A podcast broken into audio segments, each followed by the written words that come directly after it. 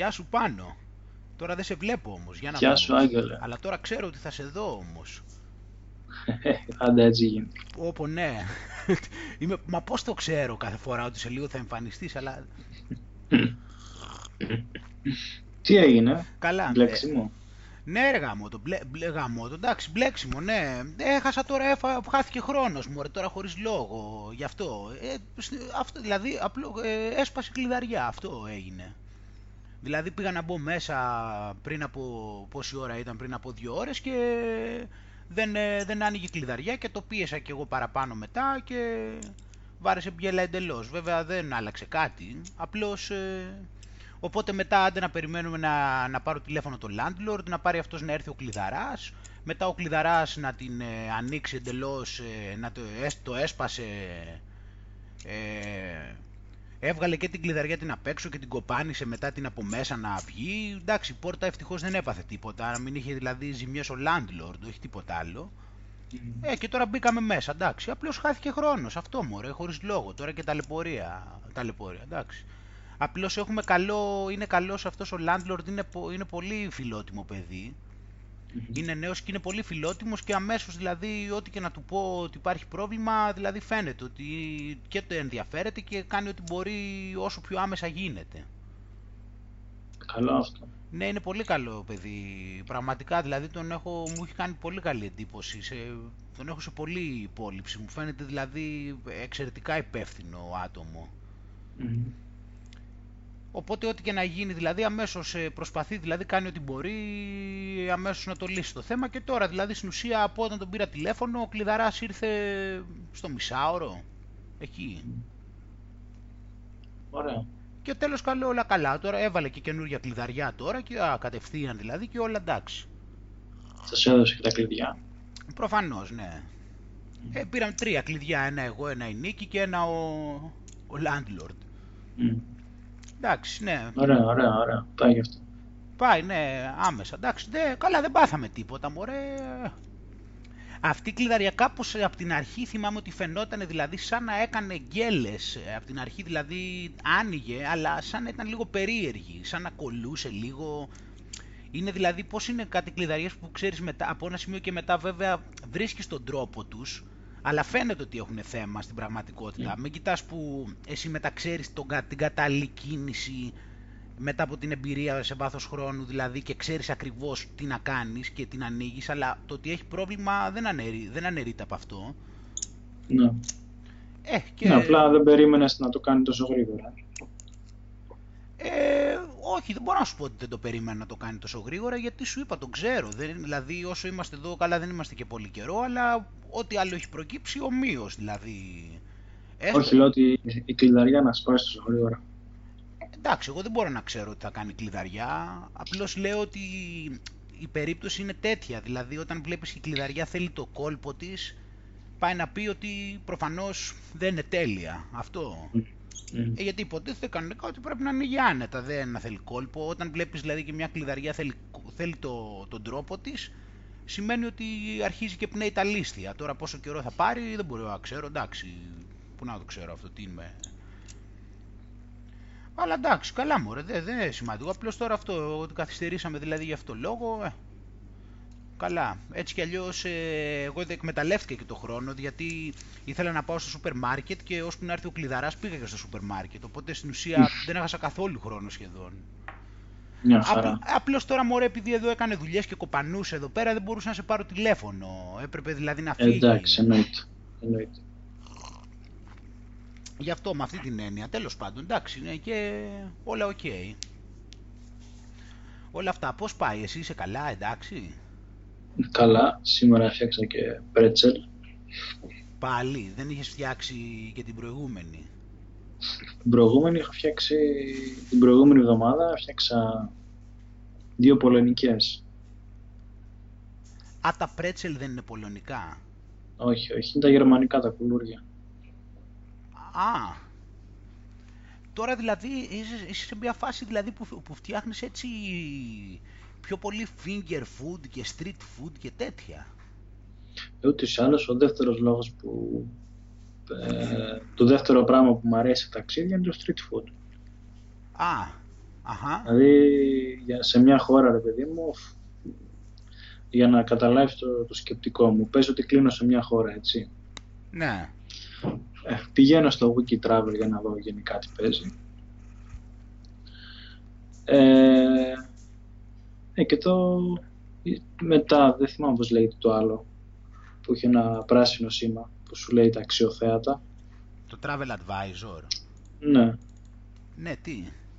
Α, ε, από το δεύτερο site που πάνω το Travel Advisor και μετά γράφω street food και τη χώρα. Αυτό είναι το, το, το, το τρίτος έλεγχος που κάνεις δηλαδή. ναι. Α. Αυτά κοιτάω. Και τι, αυτό δηλαδή τι, σε ενδιαφέρει να το δοκιμάσεις δηλαδή με αυτή την έννοια; Ναι, μου αρέσει πάρα πολύ να δοκιμάζω το street food της κάθε χώρας. Α, ναι, ναι. Και, μετά, και εσύ τώρα δηλαδή αυτά τι θες να τα... Ε, ε, γι' αυτό και προσπαθείς και να τα φτιάξεις και μόνος σου δηλαδή κάπως; Κοίτα, επειδή η ιστορία με την Μπολονία ήθελα εδώ και δύο-τρία χρόνια ας πούμε, το σκέφτομαι. Αυτό θέλω να σε ρωτήσω, ναι. Για street food. Και το πρώτο που είδα ήταν το Ζάπιε Κάνκα και εντάξει μου έκανε πολύ τρελή εντύπωση ας πούμε. Γιατί είναι σχετικά απλή συνταγή και φάνηκε και ενδιαφέρουσα. Και τη δεύτερη συνταγή με τα μακαρόνια, τα ζυμαρικά δηλαδή, τα έχω φάει σε ένα ρώσικο εστιατόριο εδώ στην Αθήνα.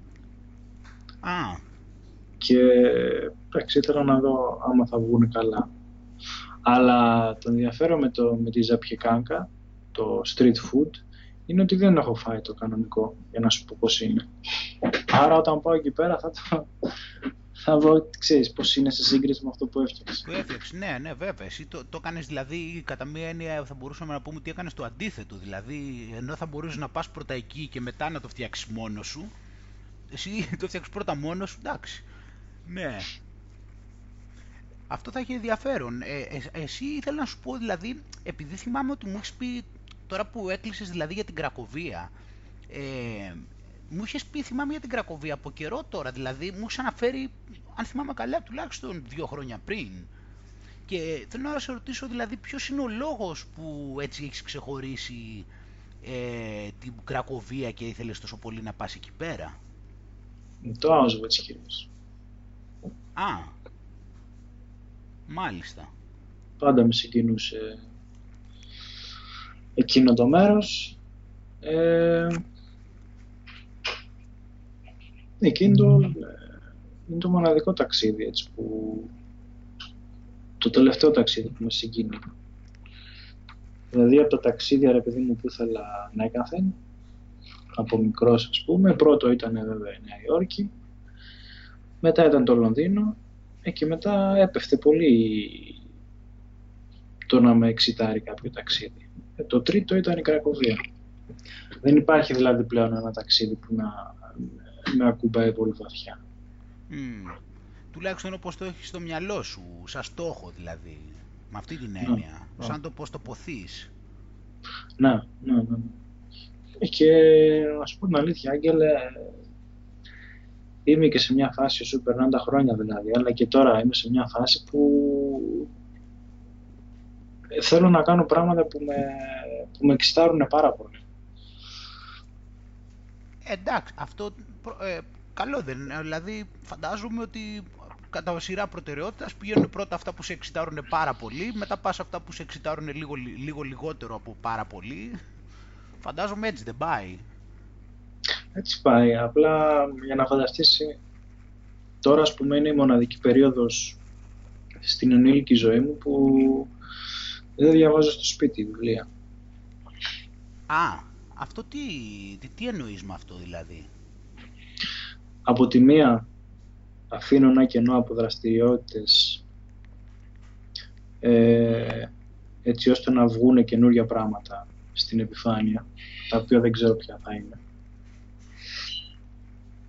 Και θεωρώ ότι ε, είμαι σε μια φάση που ε, έχω, έχω, έχουν κλείσει αρκετοί κύκλοι κύκλοι δραστηριοτήτων, δηλαδή πράγματα που δεν ε, θεωρείς ότι χρειάζεται να τα να ασχολείσαι πολύ πλέον.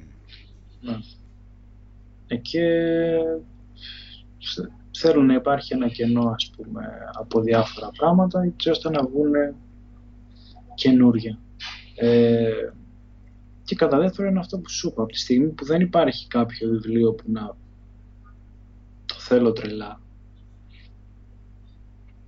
ε, περιμένω να υπάρξει κάποιο τέτοιο που να πω ξέρεις, ωραία, το παίρνω ρε παιδί μου γιατί μιλάει μέσα μου. Ε, οπότε, τι, ε, απλώς επειδή, να το, για να το ξεκαθαρίσω λίγο όμως, είπες πριν δηλαδή ότι δεν διαβάζεις στο σπίτι, δηλαδή εν, ήθελες να πεις ότι δεν διαβάζεις γενικώς ή ότι δεν διαβάζεις μέσα στο σπίτι και, και τώρα για τις δραστηριότητες εννοείς έχεις αφήσει κενό στις δραστηριότητες γενικώς ή στις δραστηριότητες μέσα στο σπίτι. Γι' αυτό δεν κατάλαβα το μέσα στο σπίτι που είπες δηλαδή. Εντάξει, έχω δύο βιβλία που διαβάζω στο λεωφορείο πηγαίνοντας στη δουλειά. Ναι. Αλλά αυτό είναι κυρίως για, ξέρεις, επειδή βαριέμαι, επειδή είμαι στο λεωφορείο και αυτά. Α, οπότε δηλαδή δεν διαβάζεις γενικώς, απλώς διαβάζεις μόνο στο λεωφορείο, στον πηγαιμό για τη δουλειά, επειδή δεν έχεις κάτι άλλο να κάνεις εκείνη την ώρα. Ναι, ε, ε, ε, είναι ρε παιδί μου, πώς να το πω, εκείνη τη στιγμή είναι ανάγκη να κάνω κάτι για να... Ναι, όχι, για να καταλάβω πώς εννοείς το, το, το τι, τι εννοείς αν διαβάζεις ή όχι. Γιατί, ναι, ναι, γιατί αν θυμάσαι είχαμε μιλήσει πολύ και για το διάβασμα στη φύση. Θυμάσαι που είχαμε πει για αυτό το ναι, καλοκαίρι, ναι, και έλεγα μήπως εννοούσες κάτι τέτοιο επίσης. Που είχαμε πει το πόσο ωραίο είναι να διαβάζεις ε, μέσα σε ένα δάσος, ας πούμε, που εσύ έχει κοντά εκεί. Ίσως να μου βγει στο μέλλον αυτό το πράγμα. Οπότε έχεις αφήσει κενά για δραστηριότητες γενικώς δηλαδή. Έχεις αφήσει δηλαδή στη, στη ζωή σου γενικώς, όχι μόνο στο σπίτι. Γενικώς έχεις αφήσει κάποιους καινού χώρους και περιμένεις τώρα να δεις τι θα βγει από μόνο του που να ταιριάζει και να γεμίσουν εκεί οι χώροι. Ναι. Έτσι είναι και μέχρι προχτές άκουγα και διαλέξεις από την, από την TTC. Ναι. Προχτές τελείωσα τις Βικτωριανής Αγγλίας, χτες τελείωσα της κλασικής μουσικής. Ε, κοίταξε αυτά τα, τα υπόλοιπα που υπήρχαν και από τη στιγμή που δεν υπήρχε κάτι που να με ενδιαφέρει πάρα πολύ. OK, okay, λέω. Και ένας από τους πολλούς λόγους που το κάνω αυτό είναι γιατί ε, θέλω ε, επίτηδες να βαρεθώ. Mm γιατί τουλάχιστον προσωπικά έχω καταλάβει ότι με ενοχλεί πάρα πολύ να βαριέμαι. Και ε, ξέρω ότι δεν μου κάνει καλό. Αυτό το βαριέμαι, ναι, είναι προφανώς, ε, αν επειδή το αντιλαμβάνομαι και εγώ νομίζω με τον ίδιο τρόπο που λες, έχει να κάνει με κάποια τελειομανία, δηλαδή με την έννοια ότι άμα, νιώθεις, άμα δηλαδή νιώθεις ότι βαριέσαι, νιώθεις ότι κάτι δεν πάει καλά με σένα και προσπαθείς να βρεις κάτι να κάνεις Sonic Day για να νιώσεις χρήσιμος. Ακριβώς. Ναι, ε, το εγώ αυτό τότε, άμα το... το ότι α, κάτι πρέπει να κάνω, ας πούμε, αλλιώς, ξέρεις, δεν, αυτό που είπες. Ε, ναι, μετά αυτό μαστιγώνεσαι και λες πώς τολμάω να μην κάνω κάτι τώρα και σημαίνει ότι δεν είμαι καλός και δεν προσπαθώ αρκετά. Έχει αυτή την τελειομανία τη δυτική, το συνηθισμένο δηλαδή. Ναι. Και να σου πω την αλήθεια, έχει πολύ ενδιαφέρον αυτή η φάση. Και το αφήνεις δηλαδή κάπως και όπως σου βγει δηλαδή μετά. Να.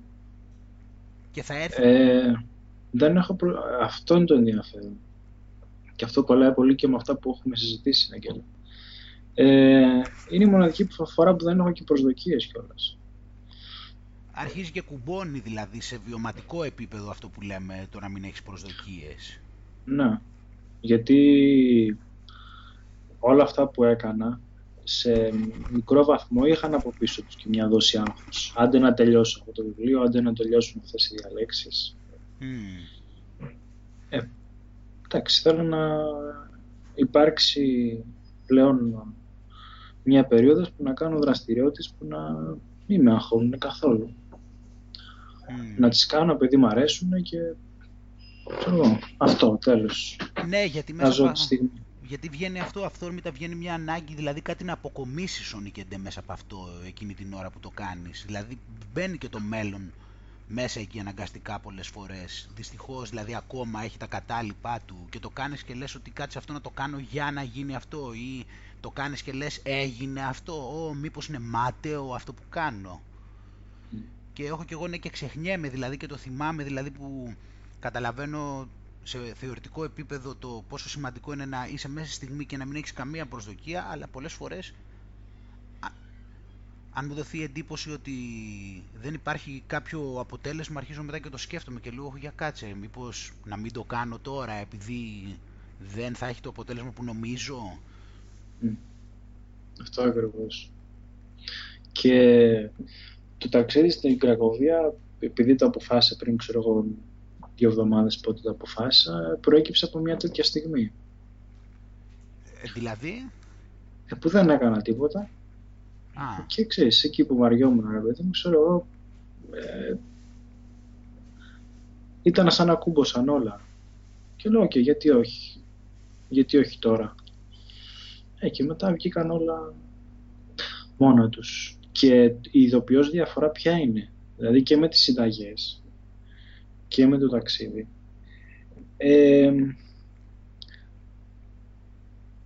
δεν υπάρχει άγχος, δεν, δεν με ενδιαφέρει το αποτέλεσμα. Δηλαδή και χάλια να, να βγαίνανε σήμερα τα πρέτσελ, παράδειγμα σου λέω. Ε, θα μ' άρεσε που το, που το προσπάθησα. Mm. Κατάλαβες τι εννοώ. Και είναι τόσο ωραία, τόσο ωραία η αίσθηση του να μην σε ενδιαφέρει το αποτέλεσμα, γιατί είναι ε, win-win από παντού, ναι, ναι. Απλώς εσύ τώρα είναι το θέμα ότι άλλο ότι σε θεωρητικό επίπεδο το αντιλαμβανόμαστε. Τώρα όμως εσύ μιλάς για ένα βιωματικό επίπεδο. Μιλάς για ότι η εμπειρία σου το έχει αυτό το χαρακτηριστικό. Ήταν κολλημένο, κουμπωμένο πάνω αυτό που λες σε συνειδησιακό επίπεδο. Ναι. ναι.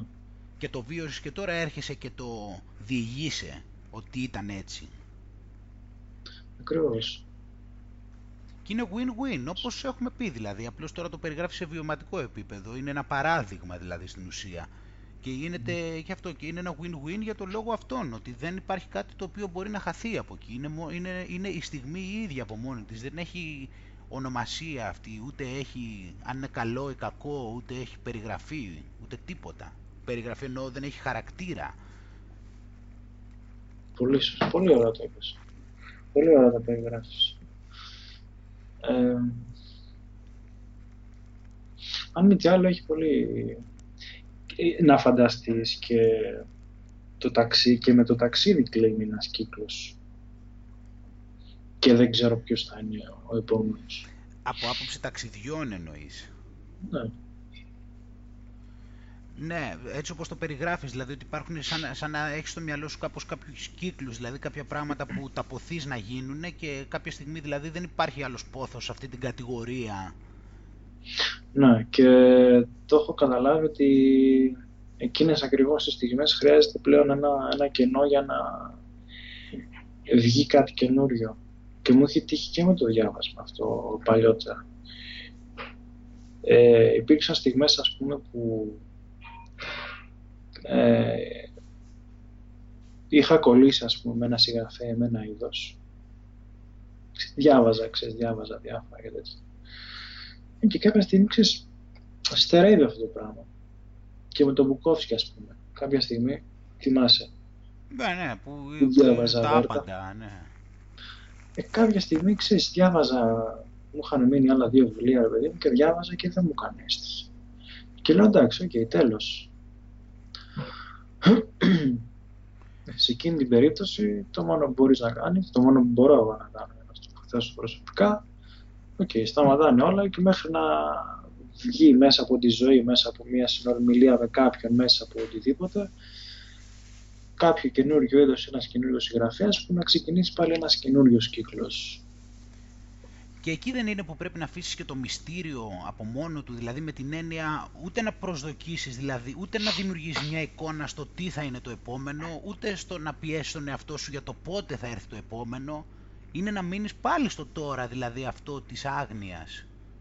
Χωρίς, χωρίς με υπομονή, χωρίς προσμονή για κάτι συγκεκριμένο, χωρίς ένα πλαίσιο που να θεωρείς ότι προφανώς θα πρέπει να πας προς τα εκεί. Ναι, σίγουρα. Και το αφήνεις και, και διαμορφώνεται μόνο του όλο αυτό. Ναι, ναι, ναι. ακριβώς. Και δεν ξέρεις που θα σε βγάλει. Αυτό να δει και με το, με το Μπουκόφσκι, ας πούμε. Είχα πάει σε ένα βιβλιοπωλείο κάποια στιγμή και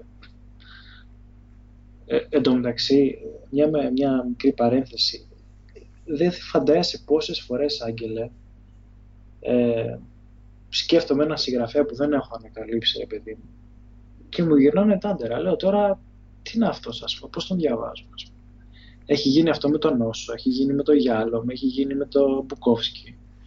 Τι, ότι παλαιότερα δεν μπορούσες να καταλάβεις πώς είναι δυνατόν; Ναι, λέω, πώς είναι δυνατόν, τι τους αρέσει, ας πούμε, σε αυτό. Α, εντάξει, και, ναι, πάω, και πάω στο βιβλιοπωλείο και ανοίγω, ξέρεις, μια σελίδα. Και λέω, εντάξει, ας δω, ρε παιδί, ξέρω τι γράφεις. Και διαβάζω αυτή τη σελίδα και λέω, Παναγία μου, είναι σαν να ξέρεις, διάβαζα για τον εαυτό μου πράγματα. Ενώ τα προηγούμενα χρόνια θεωρούσες ότι είναι μάταιο το να ασχολείσαι με αυτούς, ας πούμε, με αυτή την έννοια; Ναι. Έλεγα τώρα, εντάξει, τα λέμε, τι να λέμε τώρα αυτοί. Εντάξει, Μα εγώ πιστεύω ότι είναι πιθανό ακόμα και σε περιπτώσεις της ζωής σου, ακόμα και αν διαβάσεις κάτι, να σου φανεί αδιάφορο και μετά από κάποια χρόνια να σου φανεί ότι να πεις ότι πώς δεν το είχα καταλάβει, ξέρω εγώ, το νόημα της αξίας αυτού νου. Ναι, βέβαια. Όχι μόνο στο πλαίσιο της ταμπέλας, αν ακούσω το όνομα Γιάλο μου, ξέρω εγώ, και να πω, α, σιγά τι να λέει. Σου λέω τώρα και σε επίπεδο εμπειρίας, δηλαδή να διαβάσεις το βιβλίο, λέμε τώρα, και να πεις, τι είναι αυτό, είναι αδιάφορο αυτό, δεν μου λέει τίποτα, ξέρω εγώ, ή να πεις είναι μπουρδες. Και μετά από μερικά χρόνια, βέβαια. Ποτέ δεν μπορείς να ξέρεις δηλαδή τι θα προκύψει και αυτό είναι πολύ ενδιαφέρον και το... αυτό το είχα δει εγώ πάρα πολύ και όλα μιας και το λέμε το είχα δει πάρα πολύ στο metal που ασχολούμουν πάρα πολύ και έχω ακούσει χιλιάδες δίσκους. Υπήρχαν δηλαδή δίσκοι τους οποίους τους άκουγα στην αρχή και μου φαινόντουσαν χάλια και μετά από μερικά χρόνια ξέρω εγώ τα ακούω και έλεγα πω απίστευτο αριστούργημα. Ναι, γιατί έχεις ανάξει και εσύ, να βλέπεις με άλλα μάτια. Αφού ποτέ δεν είσαι ο ίδιος, πάντα είσαι μια διαφορετική υπόσταση, δεν υπάρχει κάτι συγκεκριμένο που είσαι, οπότε τα βλέπεις και εσύ αλλιώς. Οπότε είναι και αυτό. Και, άρα λοιπόν σημαίνει ότι δεν υπάρχει και λόγος να κλείνεις. Όχι βέβαια. Όχι βέβαια. Τι να κλείνεις. Δηλαδή, θε... Ξέρεις κάτι, το συζήταγα και με ένα, και με ένα άλλο παιδί κάποια Γιατί που λέγαμε για τη μουσική, ρε παιδί. Μου φαίνεται πλέον περίεργο κάποιος να πει ότι ξέρεις, ασχολούμαι με ένα είδος συγκεκριμένο. Ας εγώ το έχω κάνει αυτό το λάθος, ναι, ε, βέβαια, βέβαια. Ε, όλοι έχουμε περάσει από, από αυτό το στάδιο. Εντάξει, αυτά όλα είναι φανατισμοί και πολλώσεις και τέτοια πράγματα τώρα. Εσάν σαν το άρθρο που πόσταρε σήμερα. Το... Ποιο λες τώρα, ποιο λες στο, στο facebook; Για ποιο άρθρο λες όμως; Αυτό που έλεγες, που έλεγε ότι παράδειγμα και θρησκευτικοί φονταμενταλιστές, ας πούμε, που σου λέει. Λες πως το... λες αυτά που, το, που έλεγε ο Τσάρλι Μάγκερ, μήπως λες; Αυτό που έλεγε ο Μάγκερ, δεν ήταν άρθρο αυτό. Αυτό λες. Ναι, ναι. Αυτό τώρα, μην το πενευτώ τώρα έτσι, αλλά είναι το πρώτο άρθρο που γράψα στο blog μου αυτό στην ουσία. Τα ίδια λέει, απλώς αυτός έχει και ένα κανόνα εκεί. Ο Μάγκερ λέει δηλαδή ότι δεν, δεν επιτρέπω στον εαυτό μου να πιστέψει κάτι αρκετά εκτός και αν δεν έχω πλάσει στο μυαλό μου σε, σε καλύτερο βαθμό τα επιχειρήματα, τα αντεπιχειρήματα αυτού που πιστεύω. Αυτό μόνο δεν έχω πει. Α, το πρώτο μου το άρθρο που έχω γράψει εκεί, το, αυτό το A Contemplation on How to Believe, αυτά λέω ακριβώς αυτά.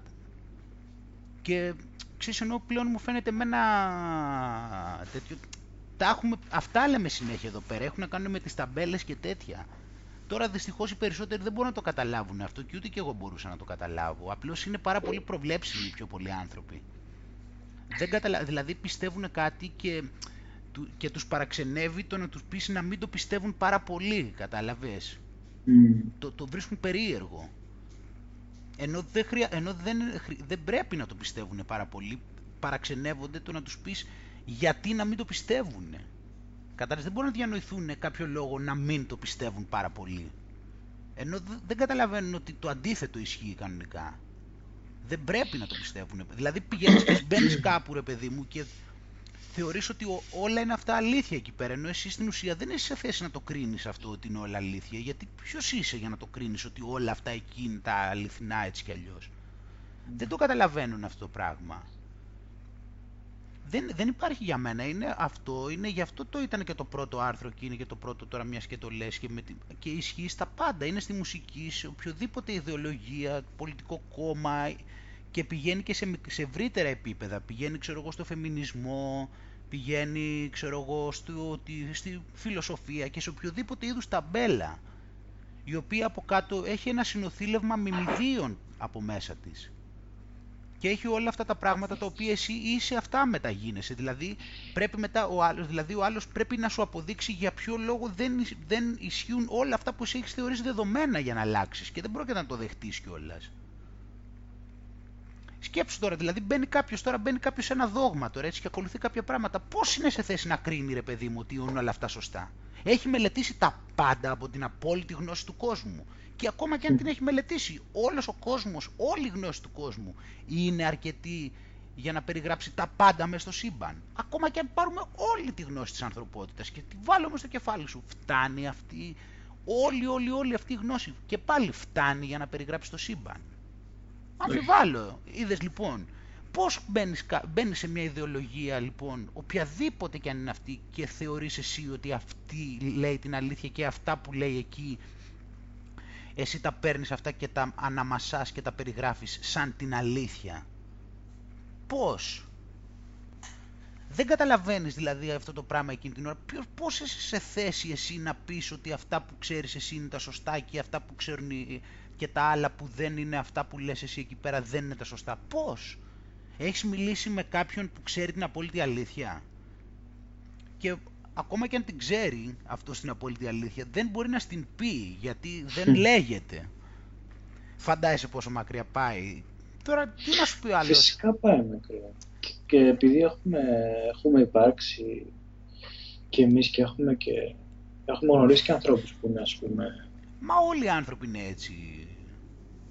Ε, καταλαβαίνεις πόσο, να μην είναι. πόσο κλειστά είναι τα, τα ερεθίσματά τους από ένα σημείο. Μα δεν το καταλαβαίνουν αυτό που λέω τώρα. Δεν το καταλαβαίνουν. Δηλαδή, σου, δηλαδή βλέπεις τον άλλον και σου λέει δηλαδή, ότι αγχώθηκα λίγο επειδή ένιωσα σκεπτικός ε, πάνω στις διδαχές, ότι μπορεί και να μην ισχύουν. Ότι δηλαδή, ξέρεις, σου λέει, άλλη θα παρακαλέσω το Θεό να μου δώσει το τάδε και παραξενεύτηκα με τον εαυτό μου γιατί μου ήρθαν κάποιες σκέψεις ότι μπορεί και να μην γίνουν αυτά που ζητάω ενώ οι διδαχές λένε ότι θα γίνουν αν τα ζητήσεις. Καταλαβαίνεις θέλω να σου πω. Δεν το καταλαβαίνει ο άλλος. Γιατί τα παίρνεις σαν δεδομένα αυτά;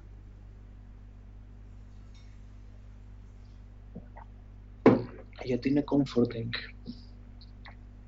Ναι, ναι, οκ. Είναι το εύκολο δεν το καταλαβαίνει. Είναι, είναι λεπτές, είναι δύσκολο να το καταλάβει κάποιος, αλλά συνάμα είναι το πιο λογικό πράγμα του κόσμου. Είναι μάθημα, είναι, αυτή είναι η λογική. Ε, φυσικά είναι λογική.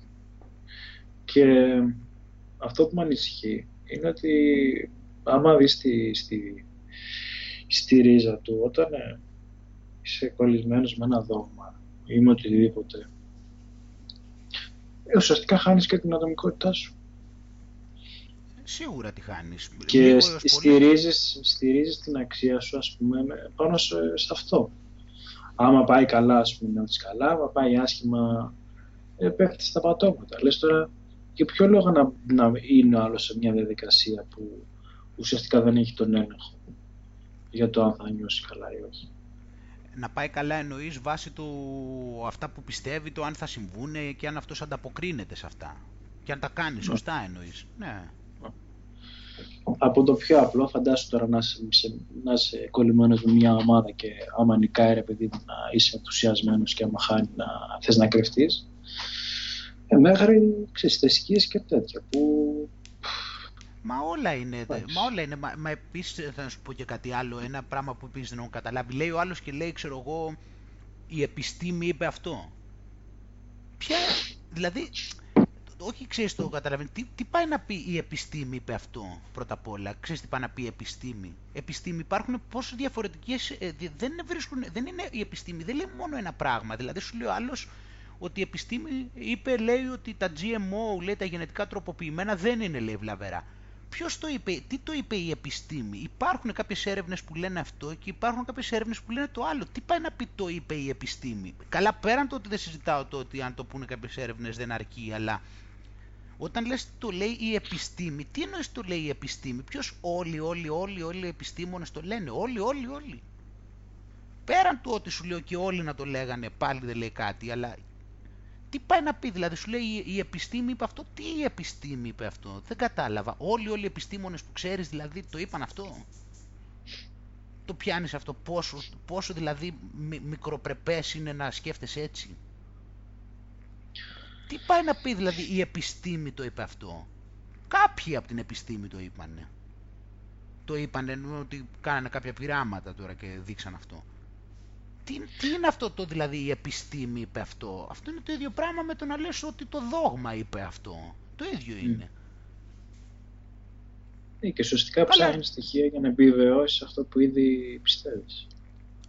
Ναι, Καλά και αυτό κάνεις και στοιχεία και βρίσκεις κάποια, ναι, αλλά δεν στέκεις σαν επιχείρημα να μου πεις ότι η επιστήμη είπε ας πούμε ότι τα γενετικά τροποποιημένα δεν είναι βλαβερά. Δηλαδή είναι απίστευτη γενίκευση αυτό το πράγμα. Mm. Άκου, η επιστήμη είπε αυτό, η επιστήμη είπε το άλλο. Πού το αφού, έχουν, αφού υπάρχουν έρευνες για τα πάντα που έχουν, έχουν αποδειχθεί τα πάντα. Μέσω της επιστήμης, ό,τι θες έχει αποδειχθεί. Τι η επιστήμη είπε αυτό, δεν κατάλαβα πόσο δηλαδή είναι, πόσο δογματικό είναι ένα, ένα κάτι τέτοιο; Και τι στο δόγμα, μη σου πω το δόγμα κιόλας. Όντως το δόγμα λέει κάτι συγκεκριμένο. Άλλο αν δεν μπορείς να το δεχτείς επειδή δεν ε, έχει αποδειχθεί και στα δικά σου μάτια Νικεντέ, αλλά το δόγμα είναι και κάτι συγκεκριμένο. Αυτό τώρα η επιστήμη είπε κάτι, αφού, τι το πάνε, αφού δεν το είπαν όλοι οι επιστήμονες καταρχάς.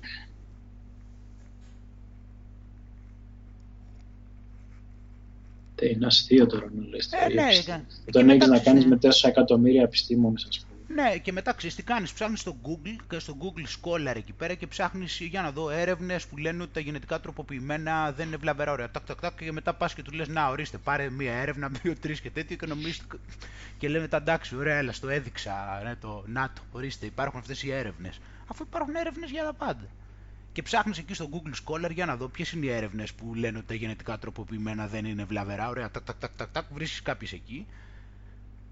Μετά, άντε να ψάξεις, έχεις ψάξει μετά και ποιος χρηματοδότησε και πώς γίνανε και πόσο είναι και χίλια δυο άλλα. Ναι. Δηλαδή, είναι, δηλαδή, είναι λίγο τώρα και να χρησιμοποιείς και την επιστήμη, να λες δηλαδή ότι το δόγμα κάνει αυτά, αλλά εμείς ασχολούμαστε με την επιστήμη και ταυτόχρονα η κριτική σου σκέψη να είναι τόσο ακαλυμπράριστη δηλαδή και τόσο πολύ περιορισμένη και τόσο πολύ γενικευμένη και τόσο πολύ χοντροκομμένη είναι κρίμα δηλαδή και να νομίζεις ότι είσαι και εκλεπτισμένος. Και ότι έχεις εκλεπτισμένη σκέψη και κριτική σκέψη και τέτοια.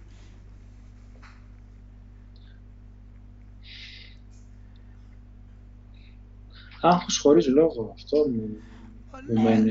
Αυτό είναι πολύ σημαντικό που λες. Τελικά δηλαδή εκεί καταλήγουμε. Γιατί ναι μπορείς να πεις και δεν ξέρω ή έτσι μου φαίνεται και να ησυχάσεις. Ούτως άλλως οι άνθρωποι δεν είναι διακόπτης. Δηλαδή, όσο περνάει καιρός και ασχολούμαι με την ψυχολογία, ρε παιδί μου, βλέπω ότι δεν είναι τα πράγματα ένας απλός δρόμος. Μαθαίνει ένας κάτι μια μέρα και ξεκινάει να κάνει ή έγινε κάτι ας πούμε εκείνη τη μέρα και άλλαξε συμπεριφορά του τελείως. Είναι τόσοι παράγοντες, τόσο διαφορετικά πράγματα. Δεν ξέρεις τίποτα τι θα γίνει ας πούμε. Και προσπαθείς υποτίθεται έτσι να τα βάλεις εκεί σε κανόνες, εκεί και σε αυλάκια και σε ταμπέλες και να τα βάλεις σε μια τάξη. Ε, ναι, και είναι μια ματαιότητα αυτή, νομίζεις ότι κάτι κάνεις τώρα. Και είναι κρίμα γιατί ρε γαμώτο, ε, εντάξει είναι μικρή ζωή, Άγγελε, βέβαια μικρή ζωή. Ε, υποστηρίζω και εγώ αυτό που είχε πει, δεν θυμάμαι αν ήταν ο Σονέκας ή ο Μάρκος Αβρίλιος, που λέει ότι άμα ζεις τη ζωή καλά, μια ζωή φτάνει. Αλλά... Καλά, εγώ δεν πιστεύω τώρα έτσι κι αλλιώς ότι μόνο αυτή η ενσάρκωση είναι και μετά πας στο Ναι. χάνεσαι, στο, που θε- στο χάνεσαι εντελώς, αλλά εντάξει. Δεν νομίζω ότι πάει Ναι. έτσι, αλλά Τέλος πάντων, καταλαβαίνεις δεν μπορώ ότι- και να τα αποδείξω όμως. Ναι.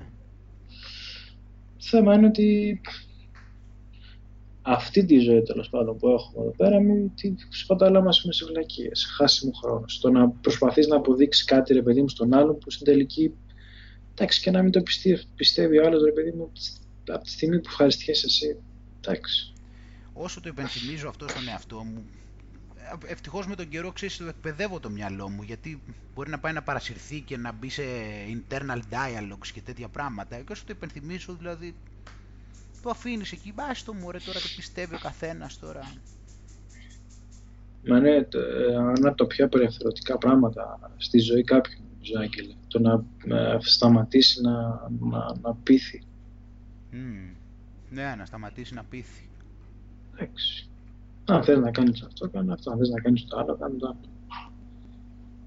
Ναι, γιατί ξέρεις, προσπαθεί να πείσει και για, τα, για το τι κάνει αυτός. Αυτό είναι το θέμα. Δηλαδή, θες το άλλο δηλαδή, να σώνει και δεν να τον πείσεις δηλαδή, για αυτό που κάνεις. Δηλαδή, και ότι είναι σωστό και καλά κάνεις και το κάνεις. Και ότι είναι καλύτερο και από του αλληνού. Και έχεις όλη αυτή την ανάγκη. Δηλαδή, πάψτε εκεί πέρα όλα αυτά. Κάθεσαι εκεί, πήγαινε, κάνε το εκεί πέρα. Και άσε εκεί να λέει ο άλλος τώρα να νομίζει. Ναι, και αυτό είναι το θέμα να το καταλάβεις πάλι, να μην μπεις στο, στη λογική της υποτίμησης και καλά, γιατί πολλοί το πάνε στη, στη- αυτό το λένε με μια ε, περικυκλωμένο από μια υποτίμηση ότι και καλά στους άλλους δεν καταλαβαίνουν και αυτά. Εγώ στο βγάζω αυτό τώρα, ρε παιδί μου. Σου λέω απλό μέχρι εκεί, σου λέω τελεία και παύλα. Απλώς πήγαινε, κάνε το εκεί πέρα τώρα αυτό που θες εκεί πέρα. Τελεία και παύλα. Τίποτα άλλο όμως. Όχι ας τους άλλους και δεν καταλαβαίνουν και εγώ ξέρω και δεν θα με καταλάβουν και δεν πειράζει και εγώ θα το κάνω γιατί πρέπει. Σου είπα μο- μόνο αυτό που λέω ακριβώς, τίποτα άλλο. Πήγαινε κάνε αυτό που ξέρεις, τελεία και παύλα, τίποτα άλλο, δεν υπάρχει κάτι άλλο. Αυτό θέλεις να κάνεις, το κάνεις, τέλος.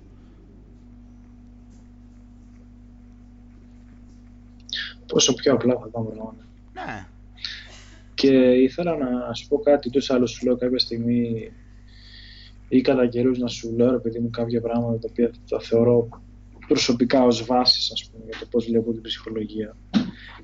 Και ο, ο πρώτος, πρώτος, έτσι, η πρώτη, πρώτη αρχή που έχω στο μυαλό μου, ξέρεις ποια είναι. Ε, θα πρέπει να, να ξεκινάει κάποιος τιμώντας το, το δρόμο του, τιμώντας το ποιος είναι. Πετώντας δηλαδή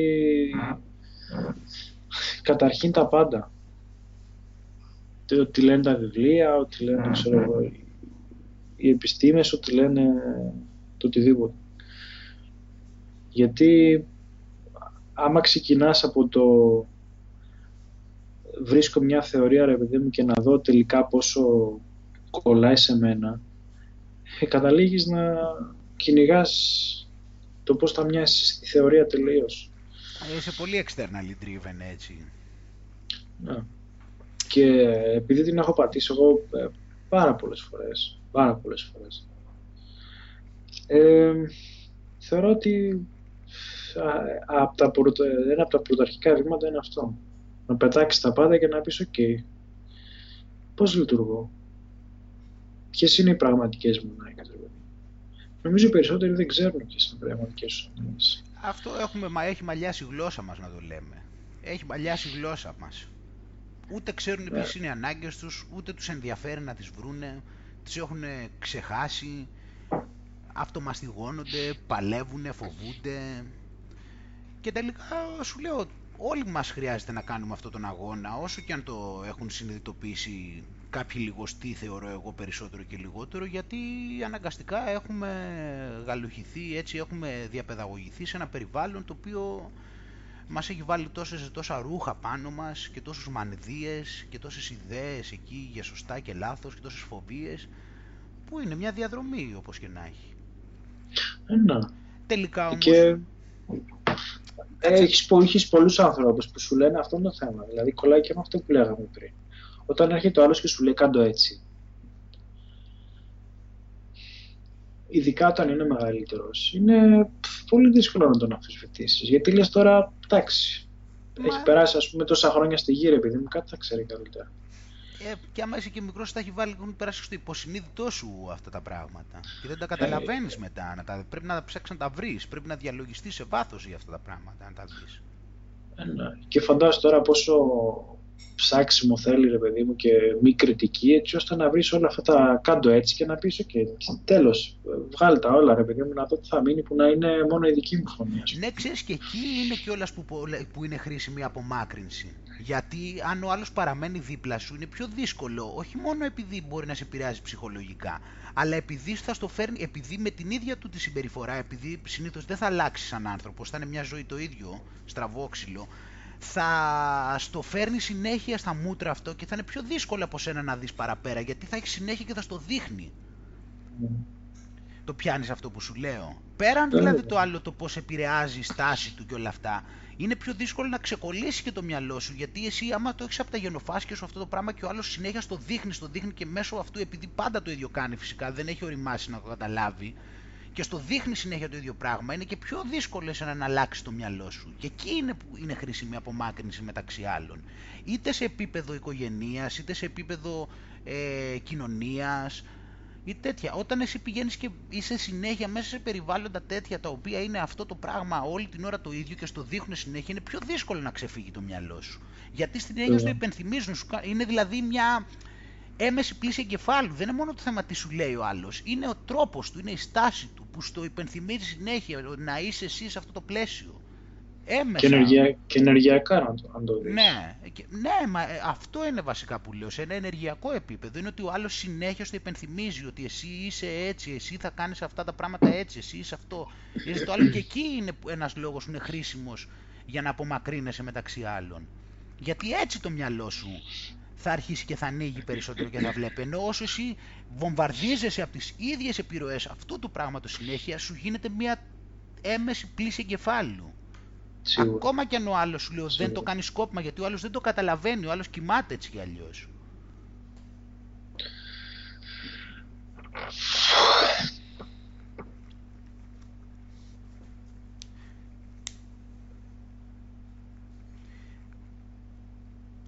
Και μπαίνεις εκεί και συνέχεια το ακολουθείς και τελικά δεν. Ε, πώς το λένε, δεν απομακρύνεσαι από αυτό και το μένεις και σου μένει το ίδιο πράγμα αυτό. Και εκεί χρειάζεται δηλαδή. Ε, γι' αυτό εκτιμώ πολύ τη σιωπή. Άγγελε. Mm. Και γι' αυτό σου λέω και ότι είμαι σε μια διαδικασία του να επιζητώ το κενό. Δηλαδή είναι και η απουσία ρε παιδί μου της, της φασαρίας του. Δηλαδή άσε λίγο να, να δω τι θα βγάλει ας πούμε από μόνο του ξέρω, το κεφάλι και, και, το, και το αίσθημα. Δηλαδή όχι, όχι φωνές από εδώ και από εκεί. Να δω μόνο του τι θα λέει ξέρω εγώ. Μα έτσι Χωρίς να κάνει κάτι επειδή το είπε κάποιος. Ναι, γιατί το, άλλο είναι αυτό, γιατί το άλλο είναι το ψεύτικο. Το άλλο είναι το, αυτό που έρχεται τραβηγμένα για να γίνει, που γίνεται με το ζόρι. Ενώ όταν υπάρχει το κενό, τότε είναι που ε, εκδηλώνεται. Είναι σαν να πηγαίνει δηλαδή το λουλούδι εκεί που πάει να ανθίσει, να πηγαίνεις εσύ από πάνω και να το τραβάς, να το σπρώχνεις. Δηλαδή αυτό να πηγαίνει να ανθίσει με τον δικό του τρόπο που ανθίσει και εσύ να πηγαίνεις να το τραβάς τα πούπουλα, να το τραβάς, και εγώ να φυσάει ο αέρας συνέχεια, να το ακουμπάς, να το σπρώχνεις, να του ρίχνεις συνέχεια νερό. Και δεν το αφήνει έτσι το πραγματικό να βγει με όλους αυτούς από γύρω σου. Και γι' αυτό είναι και όλα και το ότι από ό,τι έχω καταλάβει, δηλαδή είτε είσαι introvert είτε είσαι extrovert, χρειάζεται αναγκαστικά είτε σε μικροχρόνιο επίπεδο στη ζωή σου και σε μικροχρόνιο μάλλον και σε μακροχρόνιο, αναλόγως, δεν υπάρχει κάτι στάνταρ, αλλά θα χρειαστεί απαραίτητα να έχεις ένα στοιχεία όχι μοναχού απαραίτητα, αλλά στοιχεία που θα μένεις μόνος σου στη ζωή σου. Είτε σε μικροχρόνιο επίπεδο, είτε σε μακροχρόνιο, ακόμα και αν είσαι πολύ extrovert θα πρέπει αναγκαστικά κάποιες φορές να είσαι απομακρυσμένος από όλα τα πράγματα, είτε από επιρροές ανθρώπων, είτε από επιρροές άλλων στο περιβάλλοντος, είτε από επιρροές ε, πληροφοριών κτλ. κτλ. Σίγουρα. 100%. Θα χρειάζεται να γίνεται ακόμα κι αν είσαι extrovert αυτό το πράγμα. Ναι. Ούτως ή άλλως και το ΤΑΟ σου λέει ότι ουσιαστικά υπάρχει, ένα, υπάρχει μια εναλλαγή. Κάποια στιγμή ας πούμε πρέπει να θα νιώσει την ανάγκη να είσαι τελείως μόνος σου, κάποια στιγμή θα νιώσει την ανάγκη. Δηλαδή το ένα θα, τρέ, θα τρέφει το άλλο. Και γι' αυτό λέει και ο Όσσο κάποια στιγμή ότι δεν μπορεί να καταλάβει για ποιο λόγο, ρε παιδί μου, τα ζευγάρια είναι κολλημένα το ένα πάνω στο άλλο. Ενώ λέει άμα ξέρεις πει ας πούμε ότι κάποιος μια εβδομάδα ρε παιδί μου θα, θα απομακρυνθώ ξέρω εγώ από σένα ε, μπορεί το άλλο τέρι ρε παιδί μου να το θεωρήσει ξέρω εγώ ε, προσβολή οτιδήποτε αλλά όλος μετά από μια εβδομάδα όταν θα γυρίσει θα είναι με καινούριο ενθουσιασμό ας πούμε για το, για τώρα αλλά τώρα για τα ζευγάρια τώρα είναι μεγάλη κουβέντα. Απλώς ε, εντάξει, τα ζευγάρια το έχουμε καταλάβει τώρα ότι τα πιο πολλά ζουν σε μια αρρωστημένη κατάσταση. Εντάξει. Στο λέω με την έννοια ότι ξεκαθαρίζει το μυαλό, μένουν ας πούμε τα ισιώδη ε, και βλέπεις τον άλλον ας πούμε με, με πιο καθαρά μάτια. Σε όλες τις περιπτώσεις δηλαδή. Ακόμα και στο, να σου το θέσω διαφορετικά, αν τις φορές ρε παιδί μου που σταμάτησα να διαβάζω ε, μετά από κάποιο καιρό ρε παιδί μου ε, ξαναβρήκα την προηγούμενη αγάπη για το διάβασμα το οποίο ήταν πάλι αγνό ρε παιδί μου όπως ήταν ε, παλιά και εκεί διαπίστωσε, διέγνωσες και κάποιους ε, τους πραγματικούς λόγους για τους οποίους ε, αγαπάς το διάβασμα. Ναι. Αυτό που, τους πραγματικούς λόγους που σε τραβάει το διάβασμα. Ναι, που είναι τελείως εσωτερική. Και είναι εξής αυτό σου λέω σε όλα τα πράγματα. Δηλαδή και, πάλι επιστρέφεις ας πούμε στο, σε αυτό που έκανες αρκετές φορές γιατί είναι κομμάτι σου. Αλλά δεν το κάνεις στο στυλ ε, ναι. Πρέπει να το κάνω αυτό κάθε μέρα ή πρέπει να το κάνω αυτό. Αυτό δεν γίνεται δηλαδή, ίσως δεν είναι και ένα μπλέξιμο εκεί λόγω κάποιων ανασφαλιών ή κάποιων φοβιών. Ότι δηλαδή στην ουσία προσπαθείς κάτι να αποδείξεις, δηλαδή ότι διαβα... προσπαθείς να διαβάζεις για να πείσεις ξέρω εγώ τον εαυτό σου ότι προσπαθείς ή ότι να πείσεις τους άλλους ότι ξέρεις. Παράδειγμα τώρα για το διάβασμα. Επειδή στο λέω πηγαίνει πολύ με τα ζευγάρια αυτό είναι πολύ χαρακτηριστικό. Δηλαδή τα ζευγάρια βλέπεις ότι ζουν σε μια αρρωστημένη κατάσταση. Δηλαδή ο ένας θέλει να είναι συνέχεια με τον άλλον γιατί φοβάται να μείνει μόνος του. Και δεν καταλαβαίνουν ε, το αρρωστημένο αυτού του πράγματος. Δεν είναι. Γι' αυτό το σοβάζω με την ανασφάλεια και τη φοβία. Δηλαδή, αντί να καταλάβουν δηλαδή, εκείνη την ώρα ότι αυτό γίνεται επειδή, δεν, επειδή τρέμουν στην ιδέα να μείνουν έστω και λίγο μόνοι τους, Αντί να γίνεται αυτό, τρέμουν δηλαδή λίγο που να απομακρυνθεί ο άλλος, ξέρω εγώ, με το που απομακρύνεται αμέσως του πιάνει τρεμούλα στην πραγματικότητα. Μην κοιτάς που δεν το παραδέχονται και το λένε αγάπη και τέτοια.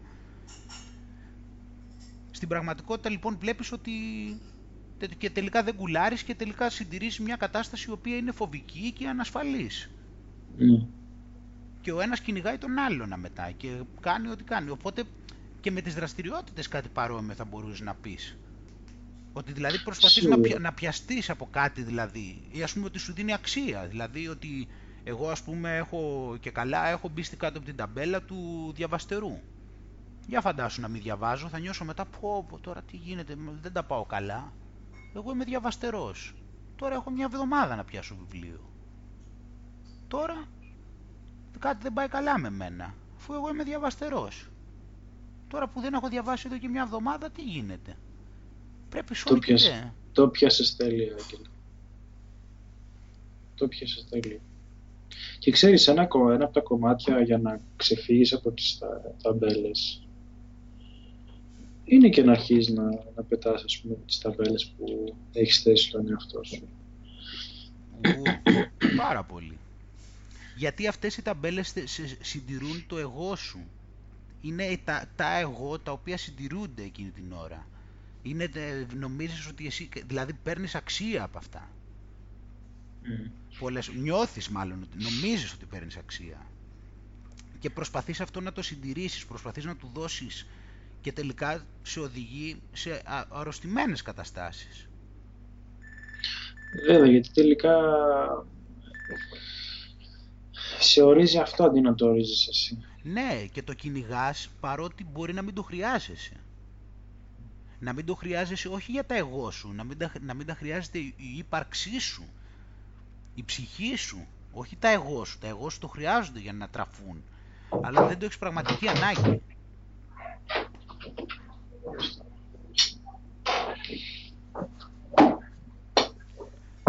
Και πηγαίνεις δηλαδή και το πιέζεις έτσι και το τραβάς από τα μαλλιά με το ζόρι. Αυτό είναι το θέμα.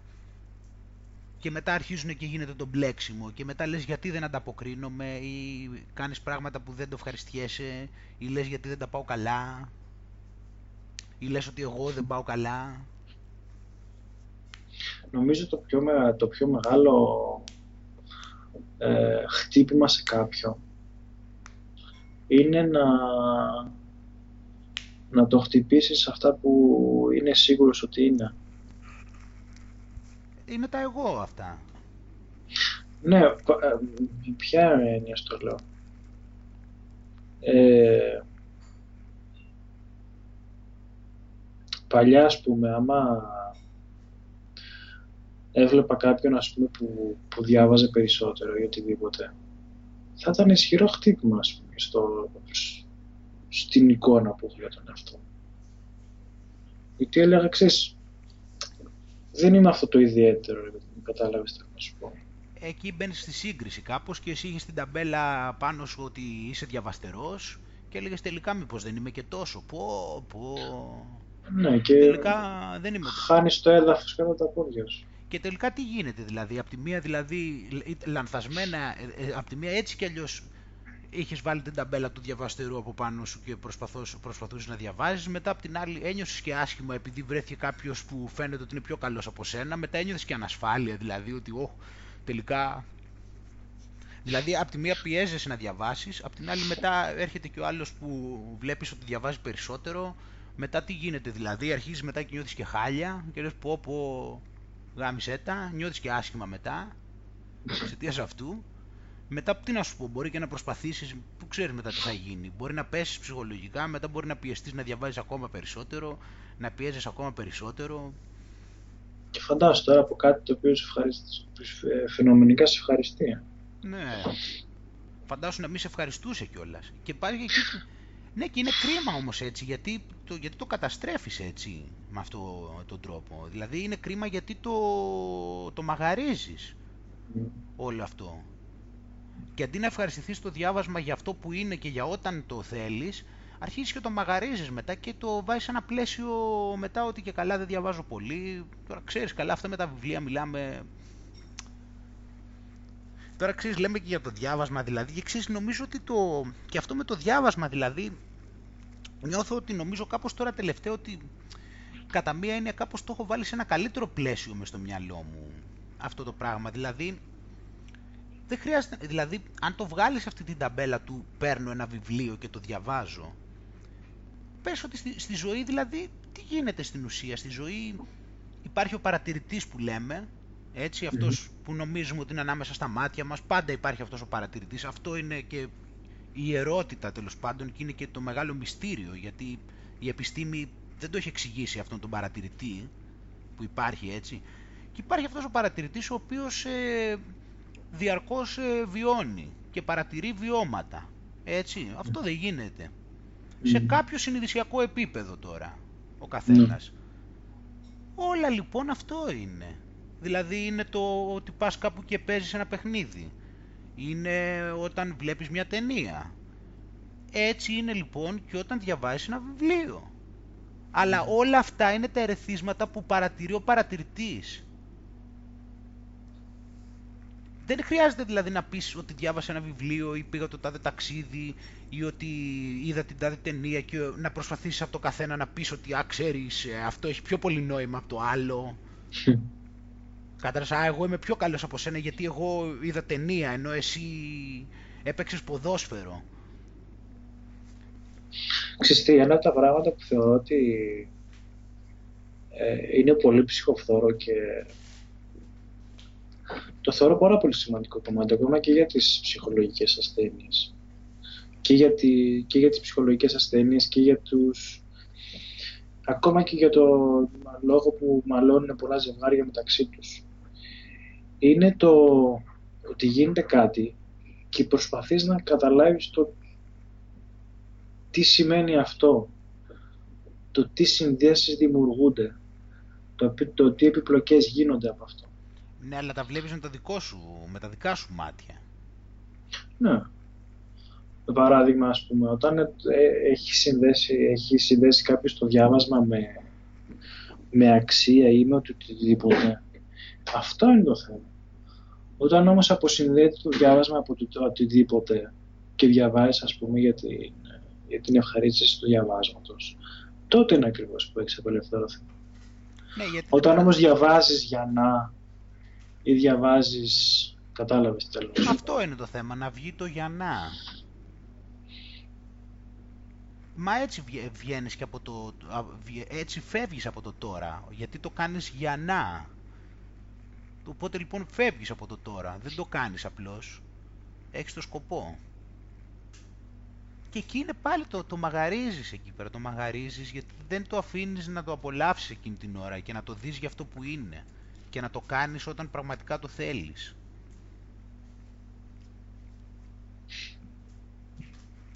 Και ξέρεις και τι σου, και με όλα αυτά που λέμε τώρα είναι και χάνεις και την ευελιξία σου.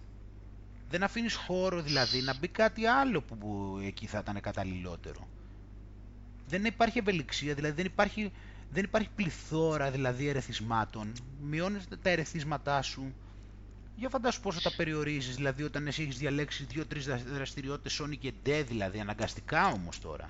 Γιατί δεν χρειάζεται να έχεις πολλές έτσι και αλλιώς, αλλά πώς είναι να έχεις διαλέξει κάποιες συγκεκριμένες δραστηριότητες, τις οποίες τις έχεις εκεί Sony και D, και εγώ θα κάνω αυτές Sony και D. Γιατί όντως δεν θα είναι πολλές οι δραστηριότητες, αλλά γιατί εσύ να έχεις διαλέξει κάποιες που λες ότι με το ζόρι εγώ θα κάνω αυτές. Mm.